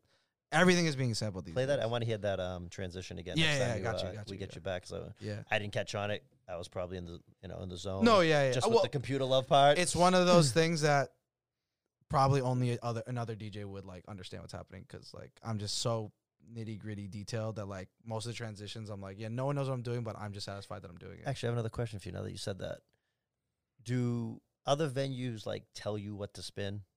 Um, now that I'm like more established, no, because okay. like because usually they're booking me because they know what they're getting, like they want Right. what I do. But especially when I was on the come up, like I was like saying like maybe like 2016, whatever, like because they didn't know me. It was I was that that was the year where I was breaking so many venues that like. Okay, hey, you're new. This, hey, this is what we do. This is we'd like you to play this, this song, this song, this song, this song. I would even get text from the promoter, yo, play this song. So I was getting so much that night, and it annoyed the fuck out of me. And I was like, damn, is this what it is? Like, is this what it's like to play at these bigger venues? And I was like, damn, this is actually kind of whack. But then I realized, like, as I developed my own sound and like got my own like crowd and stuff, that eventually places are just gonna book you because they want you and how you you play. You know what I mean? So Right. if I'm playing the Zapp, like, and O Dog loves that, like. He wants to hear me do it again. You know what I mean? He'll- Yeah, and again, I love it. I don't know if anyone else does, but like Yeah. again, I jokingly ask around for a song here and there. I usually Yeah, up yeah, DJ yeah. before a second. There's something new that I just heard. I'm like, oh, I'd like to hear that loud in a club. Yeah, yeah, yeah. You know what I mean? Like, because I can just feel it better. Yep. But like, you know, it's never been like, oh, you have to spin this, you have to spin that. Early days this, it was that. it was it was very like it needs to be within this frame don't get out of it you know what i mean It makes sense. So I think it's a trust thing. If you know yeah the DJ, exactly they're like you hey know what they're gonna come could- and do. yeah and- like and especially when it's the the promoter who books it so the management does, has no idea who this dude is has never Yeah. heard them uh, they could be terrible they could be great we don't know but let's just I, it was more just like a like just letting you know this is what it's like but me i was always i had already asked 20 djs who played there already what's it like so i already knew you know what i mean but it was just kind of annoying like when they would i'd be like man let me do my job it's just it's just Yeah. that DJ, let me do my job i'm a dj man i know what i'm doing yeah But- I mean, no one wants to be told what they're supposed to do Yeah. as far as their job. Yeah, you yeah, know yeah. I mean, I, I, I, I, I wouldn't, but I mean, feedback too. Like you said, sometimes they have a opener come in that you don't know, you're not familiar with, and again, like they're like, "How do I plug this into the uh, thing here?" And I'm like, "You're the DJ. I don't, I don't know." And then I'm like, "Who is this guy?" yeah yeah yeah yeah And I'm like, "Why didn't the headliner tell me that this kid was coming?" And like, I don't even Mm, like, yeah. I don't know. Who, I don't. He could steal all the equipment. I don't even know who he Yeah, is. He might yeah, even be a DJ. right right right Um, but yeah, actually, I'll tell you. uh, I know you wanted some like little stories here and there. It's funny that you mentioned Society, and when you were an opener, we had a DJ. It was his first time spinning at Society, and uh, he- obviously thought he was bigger Okay. than who he was. So he had an opener come in. Like I didn't book him; one of the promoters did, and uh, didn't know like. So he has the opener come in. I'm like, who, who are you? He's like, oh, I'm opening for so and so. I'm like, oh, that was nice of him to tell us. You know what I mean? right right right Actually, he was a nice kid, whatever. yeah Gets on. He actually was pretty good. yeah yeah yeah Um, now, this was like, again, 16, 17, 18. I don't know the year. yeah But when society was like Yep. out of control, so was it early crowd was it it was always an early crowd then, Yeah, like, true. because people wanted to get in. yeah But the opener comes on, and the he- I don't remember what time it was, but the headliner shows up, and there's a fucking crowd outside at this point. And the door guy hits me up, and he says, "Hey, there's a kid out here says he's the DJ." And I'm like, oh yeah, yeah, yeah. It's, he has an opener, and they're like, well, he's here with like five people, Ah, and I'm like, here, it's his first time spinning these here. Too. damn DJs. Yep. All right, so you're already getting where this is Yeah, going. yeah, yeah. So I'm like, dude, really? So I go outside. I'm like, bro, I'm like, you have a headliner. Didn't know about it. It's like 11:30. You're showing up now, and you got five people. And he's like, well, what's the problem? I go, do you see like all these other people here, Yeah, like yeah, that, you know, are actually going to spend money? Uh, you know what I mean? like that right, they can't get in. Right. And he's like, well, I'm the DJ whatever. And I'm like, okay. I'm like, well, how about this? And he's like, well, I go, I'll get like two in now. You come in, set up. He's like, no, no, they, I need to get them all in now. Mm. I go, oh, he goes, I need to get them all now. I'm not going to spin. I go, okay, so we'll do this then. You have a good night. I'll keep this kid on that's opening for you. And for any reason, if you decide to text him and tell him to stop spinning, I'll just put a mix on. And you can have a good night. Thanks. And I just walk back in. That's it. Then all of a sudden, Jay, can you, this kid's still here at the door. Can you come back out? So I'm like, go back out. I'm like, what's up? I thought you were leaving. He's like, no, no, I'm, gonna, I'm gonna sit up and spin. He's like, can these two come? I go, no, now they can't. I go, now it's just you. So Oh man. that's it. You had your chance. you know what I Oh, mean? So oh, you want to go set up and spin? Go set up and spin. That's it. Done. Did he? Uh, oh, is is this one of those and he never spun here ever again kind of stories, or was it? I, I actually like I never like did that. Like I was never like this guy's not spinning here again because he you know what I mean? Like you really have to do something fucking Okay. stupid. Okay. But again, I think the promoters never booked him again anyways. Yeah. You know, Damn. and it was just like but it's Yikes. like- Yikes! Yeah, yeah. I mean, it's it's that fine line where, you know, DJs are like, because I because even I see I'm like, yo, you're not that good. Like I'm I'm like you're not, and and and you know I I think I'm pretty good, but I'm like at the end of the day, like we're just in Boston here, like and, and you know, and I'm someone that rarely comes late, like you know what I mean. That's I another thing I- too. I, yeah, don't yeah. I don't Time, really timeliness. yeah I don't really do the. Like if I'm late, it's because it's a reason, and like if I do the open, it's because I need like I need Well, it. send me a text. Yeah, and uh, yeah, hey, yeah, there's traffic at the garden. Uh, I can't find parking. Yeah, I get yeah. it. I can again. I have mixes. I can put a mix on till you get set up and good. Right, right, it's right. fine. Damn, that's funny. That's crazy. Um, you manage. I mean, uh, we've talked so much about getting the DJs in and stuff, but you also, as we've you know kind of touched upon, you know, you manage bartenders and bottle girls and just full bottle service and everything. VIP, you said you did. Um, what are some maybe misconceptions or like things that maybe people don't realize kind of goes into that the preparation when you oh there is going to be a sellout night tonight like how are you approaching it versus you know maybe not even having it at all anymore Well, again, you always wanted to have your tables sold. I mean, it's a great start to the night. It gets everybody motivated because money obviously motivates everybody. Um, you know it's going to be a good night. If all your tables are booked before you start the night, right it's it's it's great. Um, it's not necessarily the key because again, there will be people that say can't get in. That'll say, "Hey, listen, you want to get in now? I got a table. It's four dudes. You know what I mean? Like you don't have to wait. You'll have a, your own serve. You got your own area. You know what I mean? So that helps too. And again, it takes care of the customer. They don't feel like they have to get a table to come in. Um, the the bottle service. I always took bottle service program very seriously. Um, again, I think that's originally why I was not like bottle service hasn't even been around really that long if you think about it. Like when I first started going out, there was no bottle service. Mhm. It's funny. I was I was um listening to a, another podcast that's like it's like very DJ specific, Yeah. and someone made the joke that was like, I, w- it was like I wonder who like the dude who founded like the concept. I think I googled that one time. There's an answer if you Google. Oh, it. really? Yeah, yeah, yeah. I mean, I'm a Google. No, do it. I, I actually did it myself one time. what is it like? Founded bottle ser- like No, it, it was like a. I I think it was like a manager too. Like maybe maybe How- Miami. how did bottle? But while you're looking that up, so the one of the first places I can think that had it, and this is a very underrated place, I think, in Boston nightlife was uh, it's called Whiskey Park. Mhm. It was at the uh, Park Plaza Hotel, where um, Strip is now. Okay. It was on that bottom floor, Yeah, yeah, yeah.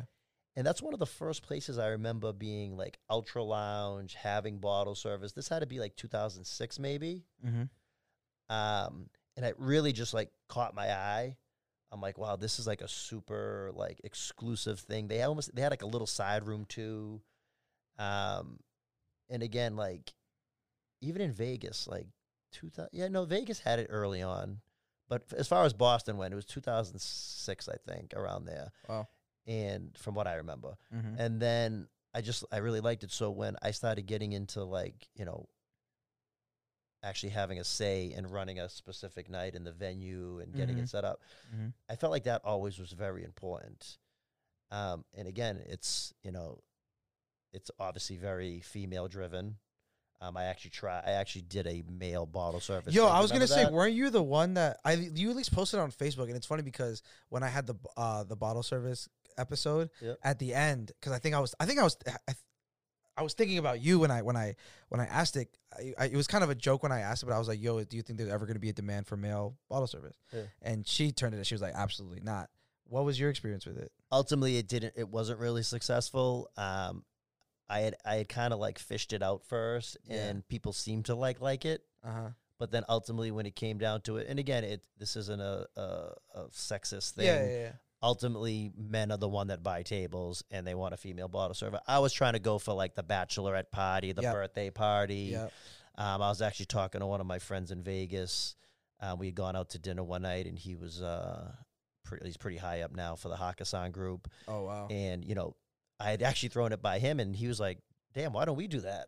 You know what I mean? In Vegas, Like- it would make a lot of sense. but on the other hand, too, Yeah. their bar backs are like really model looking guys, like jacked up, and they do a lot of the show stuff too with the girls. So they kind of have that element, but it was never Mm-hmm. like specifically like a male bottle server out there either. But he thought it was even a good idea. But again, Boston being Boston, it never Yeah. really took off. It might work in other cities, I don't know, but I did kind of throw it out there at society. I had flyer design and had a couple guys and things like that, but ultimately it didn't work in Boston. So she was right. yeah. Um, but I again, I just it was it's it's the it's the customer service, it's the VIP, it's all this in one. It's the customer service, it's the VIP experience, it's walking right into the door, not having to wait in line. So it's like I think it's super important to to have, and it's got to be it's still got to be done right too. Yeah. You know what I mean? I've I've I've been to places that I don't, you know, I'm paying a premium and like this is all I'm getting. And not saying all I'm getting is like, you know, the ice and the mixers, but it was like I still had to wait in line. You know what I mean? Mm. And then like, Yeah, you know, people the hate that server shit. had like 17 other tables. You know what I mean? So like she's coming around every like half hour. Yeah. You know what I mean? So it still like has to be done right and things like that. So I always again going I always took the VIP experience bottle service part I, very important. Um, I was fortunate enough to have girls that worked for me and wanted to work for me at, when I moved to. Yeah, I noticed that. yeah, like that. Yeah. Um, because again, there's the teamwork there. They work together as a team. They help each other out. There's a parade. They all jump in. One girl's, you know, got a lot of, you know, let's say assholes at the table. She can go over and kind of intervene and help out. You know, um, so again, that that part I really, you know, enjoy and think is very important to have. as someone who does find it so important, what do you think about you know when people are like? Because there's a I know I realized that there was this uh, an audience or a section of people that were like, I want to party somewhere that doesn't have bottle service at all because of kind of the crowd it brings or the energy that it brings. Oh, really? Huh? Oh yeah, like Yeah? like so you know because I I had my fair share of like yeah super clubby gigs, but also very like stripped down like like you've been to like Wynwood, Mhm. like where it's like no bottle service. It's just like it's just about the music. You Yeah. know what I mean? And I think there's a a, a huge um crowd in Boston that they're like ugh like. I would love to go. I love music. I love dancing, but I just don't like going out in Boston because everything is so VIP and bottle driven. Yeah, it is. So what do you? So do you, have you ever felt that? Have you ever been in a place where like, damn, like I would love to go out and dance and listen to music, but the bottle service shit, maybe not tonight. I mean, I haven't, but I think because I'm spoiled, um, I can walk into a venue Yeah, true. and just say, "Hey, what's up?" and they'll obviously let me in and walk around. I mean, most places, some places maybe don't want me in there, but um, go. You know what I mean? And again, I don't necessarily have to get a table, but I won't have an issue getting in. But I can definitely see that. But maybe that's what really made because you've spun in both rooms at Bodega. Yep. I'd say the main room was more of a bar vibe, while the lounge was very table heavy.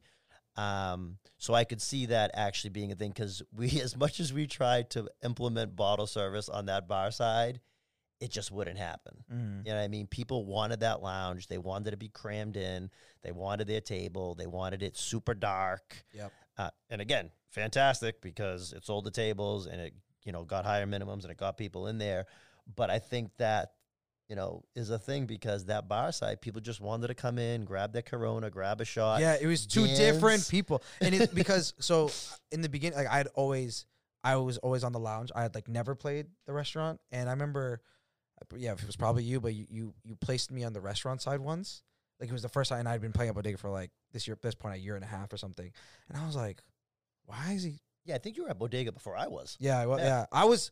I was like the third DJ to ever play there, and it was mad different. It was so different. Like they didn't. I remember when I played there, they didn't have the bottle service license yet. Mm-hmm. Um, the some of the stuff with the decor was different. They didn't have like the graffiti uh couches or the bathrooms. Um, like there's some stuff. I was like the third or fourth DJ to ever play there. Yeah, so you definitely Um, were you were way ahead of me. And um, but anyway, so and I was like, huh, like I've never played. Like I wonder, you know, why, like whatever. And I was like, but I'm sure it's really different. I, but I wouldn't know because every time I'm here, I'm DJing this one side, and I'm playing, and I'm like, yo, the people that are on this side is way different. Like they're not buying, they're not buying cocktails. They're buying beer. Like and and and I'm like, this is more of a bar like free for all. I can and and I was able to go way deeper into the like music crates, like they're like in the lounge side, you know, because it's bottles, they want the hot stuff, they want what's sexy, they want what's what's what's popping. And the on the main room, I was like able to do like super throwbacky stuff, some like almost like silly music to get the like people could sing along to and stuff. And it was just and they loved it. and they loved it and that was the cool thing about a venue like like bodega that like it was you had the best of both worlds whichever one you either chose or got into that night you were still probably going to have a good time and I, I can't think of another venue that has that. I mean cure had the side room but they barely used it. Um icon and venue no. Yeah icon and venue have side rooms but you know it's like a latin room versus like hip hop room i guess. But i think in terms of because but at the end of the day they all had they all had bottle, bottle service. So trying to think. Yeah, I think this like Bodega is the only place in Boston, at least, that was like, hey, if you don't, if you're not into the whole lights and bottles and all that stuff, there's a there's an option. That's But if you are, there's an option. You know. I think that's definitely what ownership went for. Mm. and there's nothing wrong with the the lights and the show and you know if i was having a birthday or I, i'll go do that you know what i mean might not be in boston might be out of town but i'll i'll do that um, but they wanted to be the kind of underground you know dark you know there's no signage outside Yeah, yeah. you know what i mean like but it's turned up you know what i mean on Yeah, the yeah. weekends um Very like New York style. exactly Yeah. exactly um and it worked Yeah. you know what I mean? Like, yeah. I mean, there's uh, nothing. Yeah, there's not another one like it. Um, but then when you saw like Big Night just continue to grow and like open up venues, did was that? Because I know so many, especially like like the downtown clubs. Oh my god, like it's a dead night because Right. the Grand opened or whatever. Were you guys ever affected that way because because you guys were so different or no? No, see, yeah. So I was at Society when Big Night came on the scene. Well, not on the scene because I was going to Ocean Club and Mhm. you know Suite and Estate. You know, before all these other that they owned before the um, the Grand and Memoir opened, but the Grand definitely had an effect on er- every nightlife type of thing. Um, I mean, it was new, it was shiny. Um, they did a great build out. I think I, Yeah. the Grand of it, out of all their places is probably my most favorite spot Yeah, that they have. Um, so it affected everybody. Like I said, I was at Society at the time. Um, and again, you had to, you know, change a game plan. You know what I mean? Now maybe we focus on the, you know, more loungier, s Mhm. you know, side and things like that. Mm-hmm. Um, so yeah, definitely that that affected everybody. Um, I came to Bodega because, like I said, you were there definitely before me. It was uh, May of 2019 Mm-hmm. as the, they brought me on as the nightlife manager Okay. um, originally, um, which again that was my forte, nightlife. Yeah. you know what I mean. And then I became the restaurant manager in September of 2019. Um, and these guys showed me the restaurant industry because that's what they know. You know, they grew up in it. That's where they come from. Um, and I love it. Mm-hmm. And I've learned a lot from them. Like I said, the, you know, just like they said, you know, yo, you showed us things at nightlife. we'll show you the restaurant side. Mm-hmm. Mm-hmm. And so now getting to know them as the owners and the restaurants, like, and being able to kind of like look back and see whether it be places that you worked in or, or other venues and restaurants in Boston, like, do you really see that they do something different and do something better? Or maybe do you even still have feedback of like, oh, but this could change? Obviously, COVID aside. Yeah, no, no, they they definitely have the same mindset. Um, they're constantly, you know, looking, you know, even even when bodega, and again, we pre-COVID, when we were, you know, cranking and at the Mhm. height, it was still like, you know, should we put more chandeliers up here? You know what I mean? Like, you know, the owner would just come in and just be like looking at the scene. You know what I mean? Yeah, yeah. And then like, you know, oh well, you know, maybe we should put another subwoofer in. You know what I mean? It wasn't just like Oh, Oh, dude, the sound system when it first fucking started was terrible. Was it? so? Because they had like, I think they had just like inherited the like whatever the spot was before. Yep.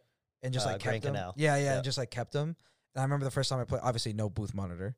Um. Yeah, I remember that. And I did get the monitor. Yeah, yeah, yeah. yeah. so I remember being. And I on the lounge side, at least and- the bar side had. and the first time I played there, um, I don't remember his name. One of the owners was there. Um, he's like super young looking. Um, I don't know. not Mikey. Uh, Wyatt? Yeah. No, no, no, it wasn't him. Okay, Um, yeah. It was tall, lanky. Yeah, that's uh, that's that's the majority on it. Nick. Yeah, yeah, yeah. Nick. Yes, Yeah. yes, yes, yes. So he was there, and he can, he gets real close to me. He's like, "Yo, so like, like, what do you think?" You know what I how mean? he talks. yeah, yeah, yeah, yeah. And, and and I'm like, obviously, me it's my first time. I'm like, I want to make a good relationship and everything. And I was like, bro, at the end, of, I was like, to be real, real, this sound system is trash. yeah. And he was like, "No, yeah, you're right. You're one thousand percent right." He goes, "We just need, a, you know, it's just a lot of money to do a whole thing." Like, and I was like, "Oh yeah, for Yeah. sure, for sure." I'm sure Well- they put it just put a bunch of money into opening. You know what I mean? Yeah, no, exactly. Yeah, Yeah. and, he, and and- but I think he actually did genuinely appreciate that I said it. You know what I mean? And then, but oh my god, like if you had heard it, you'd be like, "Oh my god!" Like it was so bad. Yeah. It was really, really bad. But that that's how they are. Though, like I said, they'll they'll take feedback from a DJ. They have no problem asking a Mhm. server a question like, you know, Mhm. "Eh, how's the food? Is this selling? You know what I mean? Like, mm-hmm, um, we meet constantly. Um, Good. So again, that's why it was a good fit for me because I wasn't really looking to come back after society. Um, because you so- do other work. Uh, oh yeah, I have a full. I had a full time day job the whole time I was at society, um, but just I had stopped managing for personal reasons. Nothing bad. I just I had no life because I had a full time day job. I was working weekends. I was doing a Thursday night at another venue. You know, promoting. You know what I mean. So I was just getting burnt out. Yeah. You know what I mean? And now I um, was just like, hey, I just need a break. You know what I mean? And then, uh, you know, Ian, Ian was great. You know, Ian, obviously. Um, you know, we figured some things out. So I stuck around. But then when society ended, I was like, cool. I just started a new job at Bank of America, um, you know, this and that. And then uh, Mike had hit me up saying, hey, what are you doing? I'm like, nope. oh, so you said no at first? Yeah, well, I was kind of like, nah, you know, and then like some other people like, I'm not sure he's really looking right now, you know. And I was Mm. I was actually about to start the new job. I hadn't even started yet, so it was like, you know what I mean? Like I'm getting into this whole new industry, and I'm done doing the nightlife thing. Maybe I'm I should I'm focus retired. on, yeah, Yeah. right. But like uh, Al Pacino said, once you think you're out, they pull you back in. um, that's what happened, and I met with Mike, and. Uh, I love Mike. I was say I was gonna say. Yeah, so I I, love love Mike. I love Nick. Um, I had met them obviously. Of actually, I think like a couple of years around the time they were opening Bodega. Mm. Um, and then you know we talked, and then I actually took a quick little trip because I knew I was starting the new day job. And then I said, when I come back from the vacation, I'll shadow a weekend, just see what's going on, check it out, see what you guys do. I had been in there anyways at that point Right. because when I started managing, I had some time to like actually go out to other venues and you know Mhm. do other things, check some other places out, and uh, it just clicked. And then, like I said, I was fortunate enough for them to give me the opportunity to learn the restaurant side. And again, uh, just again, timing's everything. The the manager that was there was moving away with his girlfriend, and they were like, "Hey, you know, I wasn't thrilled with the bank." And they said, uh, John's willing to stay a little while longer if you're interested. He'll train you, you know, get you. We, you know, we're always available. We, c- if you have any questions, but we think we can show you the restaurant side, you know, from what you've shown us in nightlife. And I was like, money's not everything. I learned that quick. Uh, the banking industry was horrible, Mm. and uh, I was like, let's do it. And uh, again, year and a half later, Still, I mean, from what you have, cr- still crushing it. You know, I think you guys are doing real well from With- what you can do. Yes, we're we are fortunate. I say it every day when someone asks, you know, how you doing, or oh, this, you know, this looks great, or you guys are doing this great. I'm like, we are, we're fortunate, but it's again, it's the food, it's the staff, it's the little nightlife that we were doing, it's the drinks. You know what I mean? It's the venue. It just all comes back. It just you, Absolutely. that's that's what I can say about a venue. I know you want to talk about venue management briefly, but you can't just be a one trick pony, especially now. I mean, right now it's tough regardless, but you got to have everything and it's got to kind of all be clicking to to make it work and to survive right now and to get through it and hopefully we get through it um, you know we we are up against some stuff things keep coming up you know what i mean they could keep coming up they could go back to you know what i mean Yeah. maybe in a few weeks numbers drop they say okay you can stay open a little bit later I feel like the second time around because they saw what happens when they can start letting stuff open up a little bit. Like I feel like they're gonna not be as forgiving this time. But I don't know. I mean, I, I agree.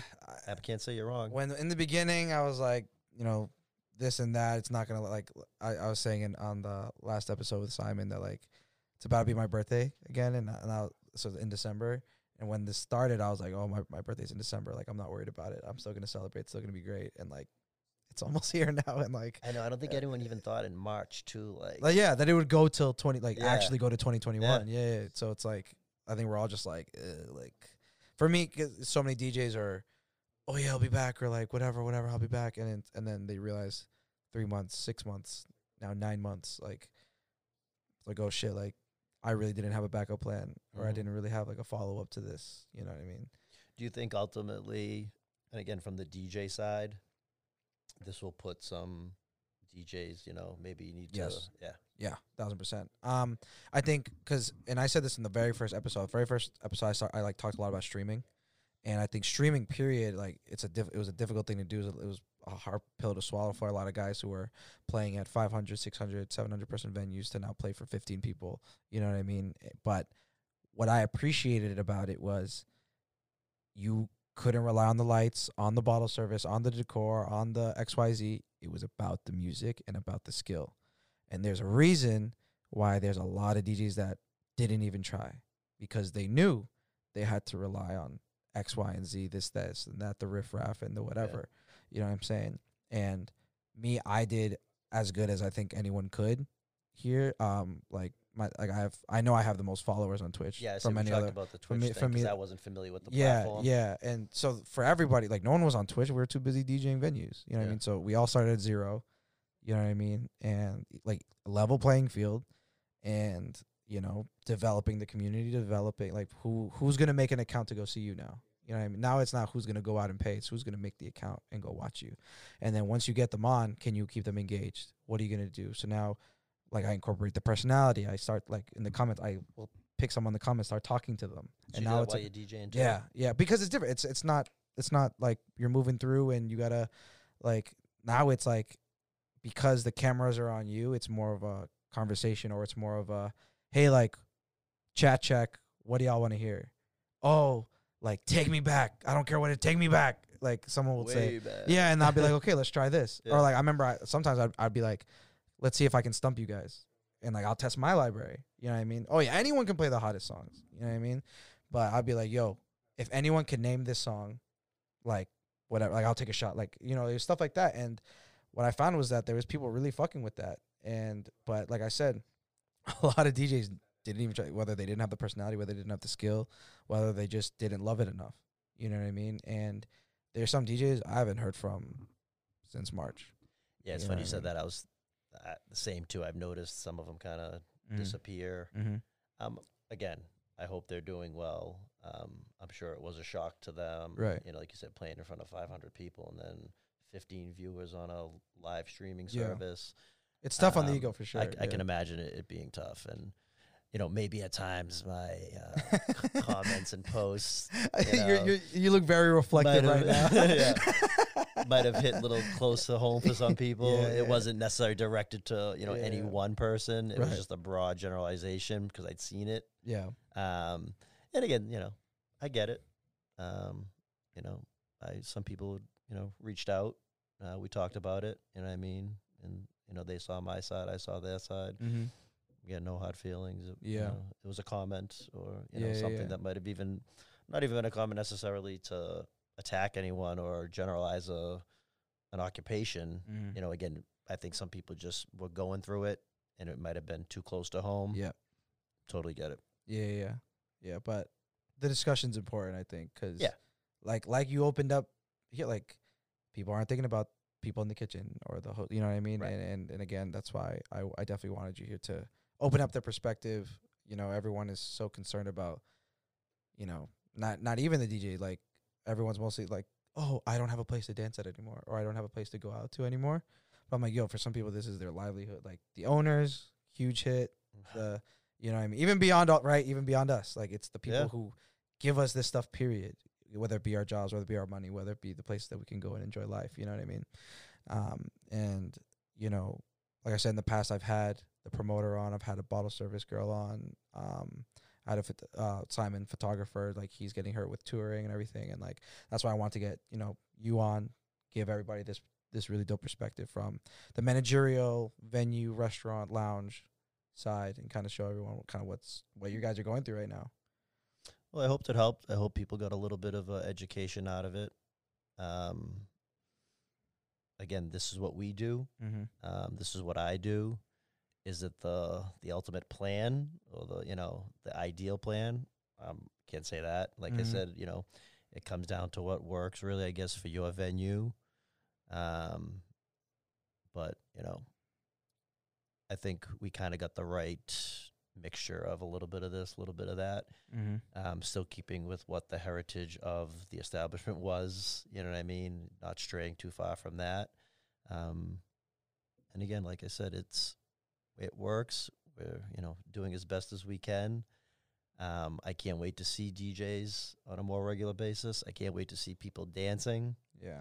Um, I can't wait to see you know people sitting at a bar on stools. Um, again, I, I, I miss it too. Yeah. You know, but Yeah. it's this is where we're at. Yeah.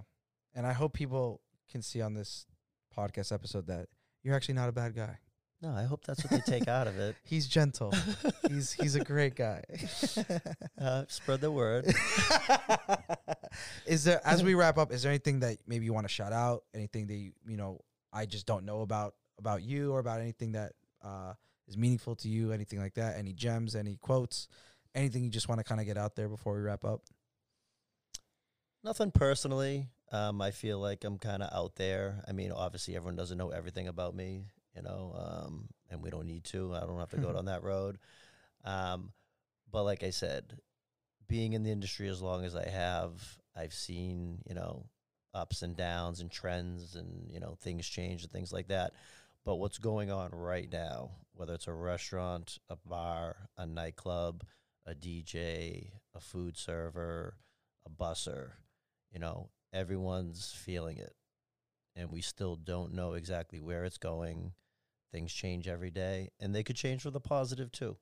You know what I mean? And let's hope it does, and things get back to normal sooner than later. And again, if we can come out of all this learning something, you know, like I said early on in the show, I think it was a refreshing. I had some, you know, realizations of myself. Mm-hmm. Um, let's try to, you know, take something good out of it.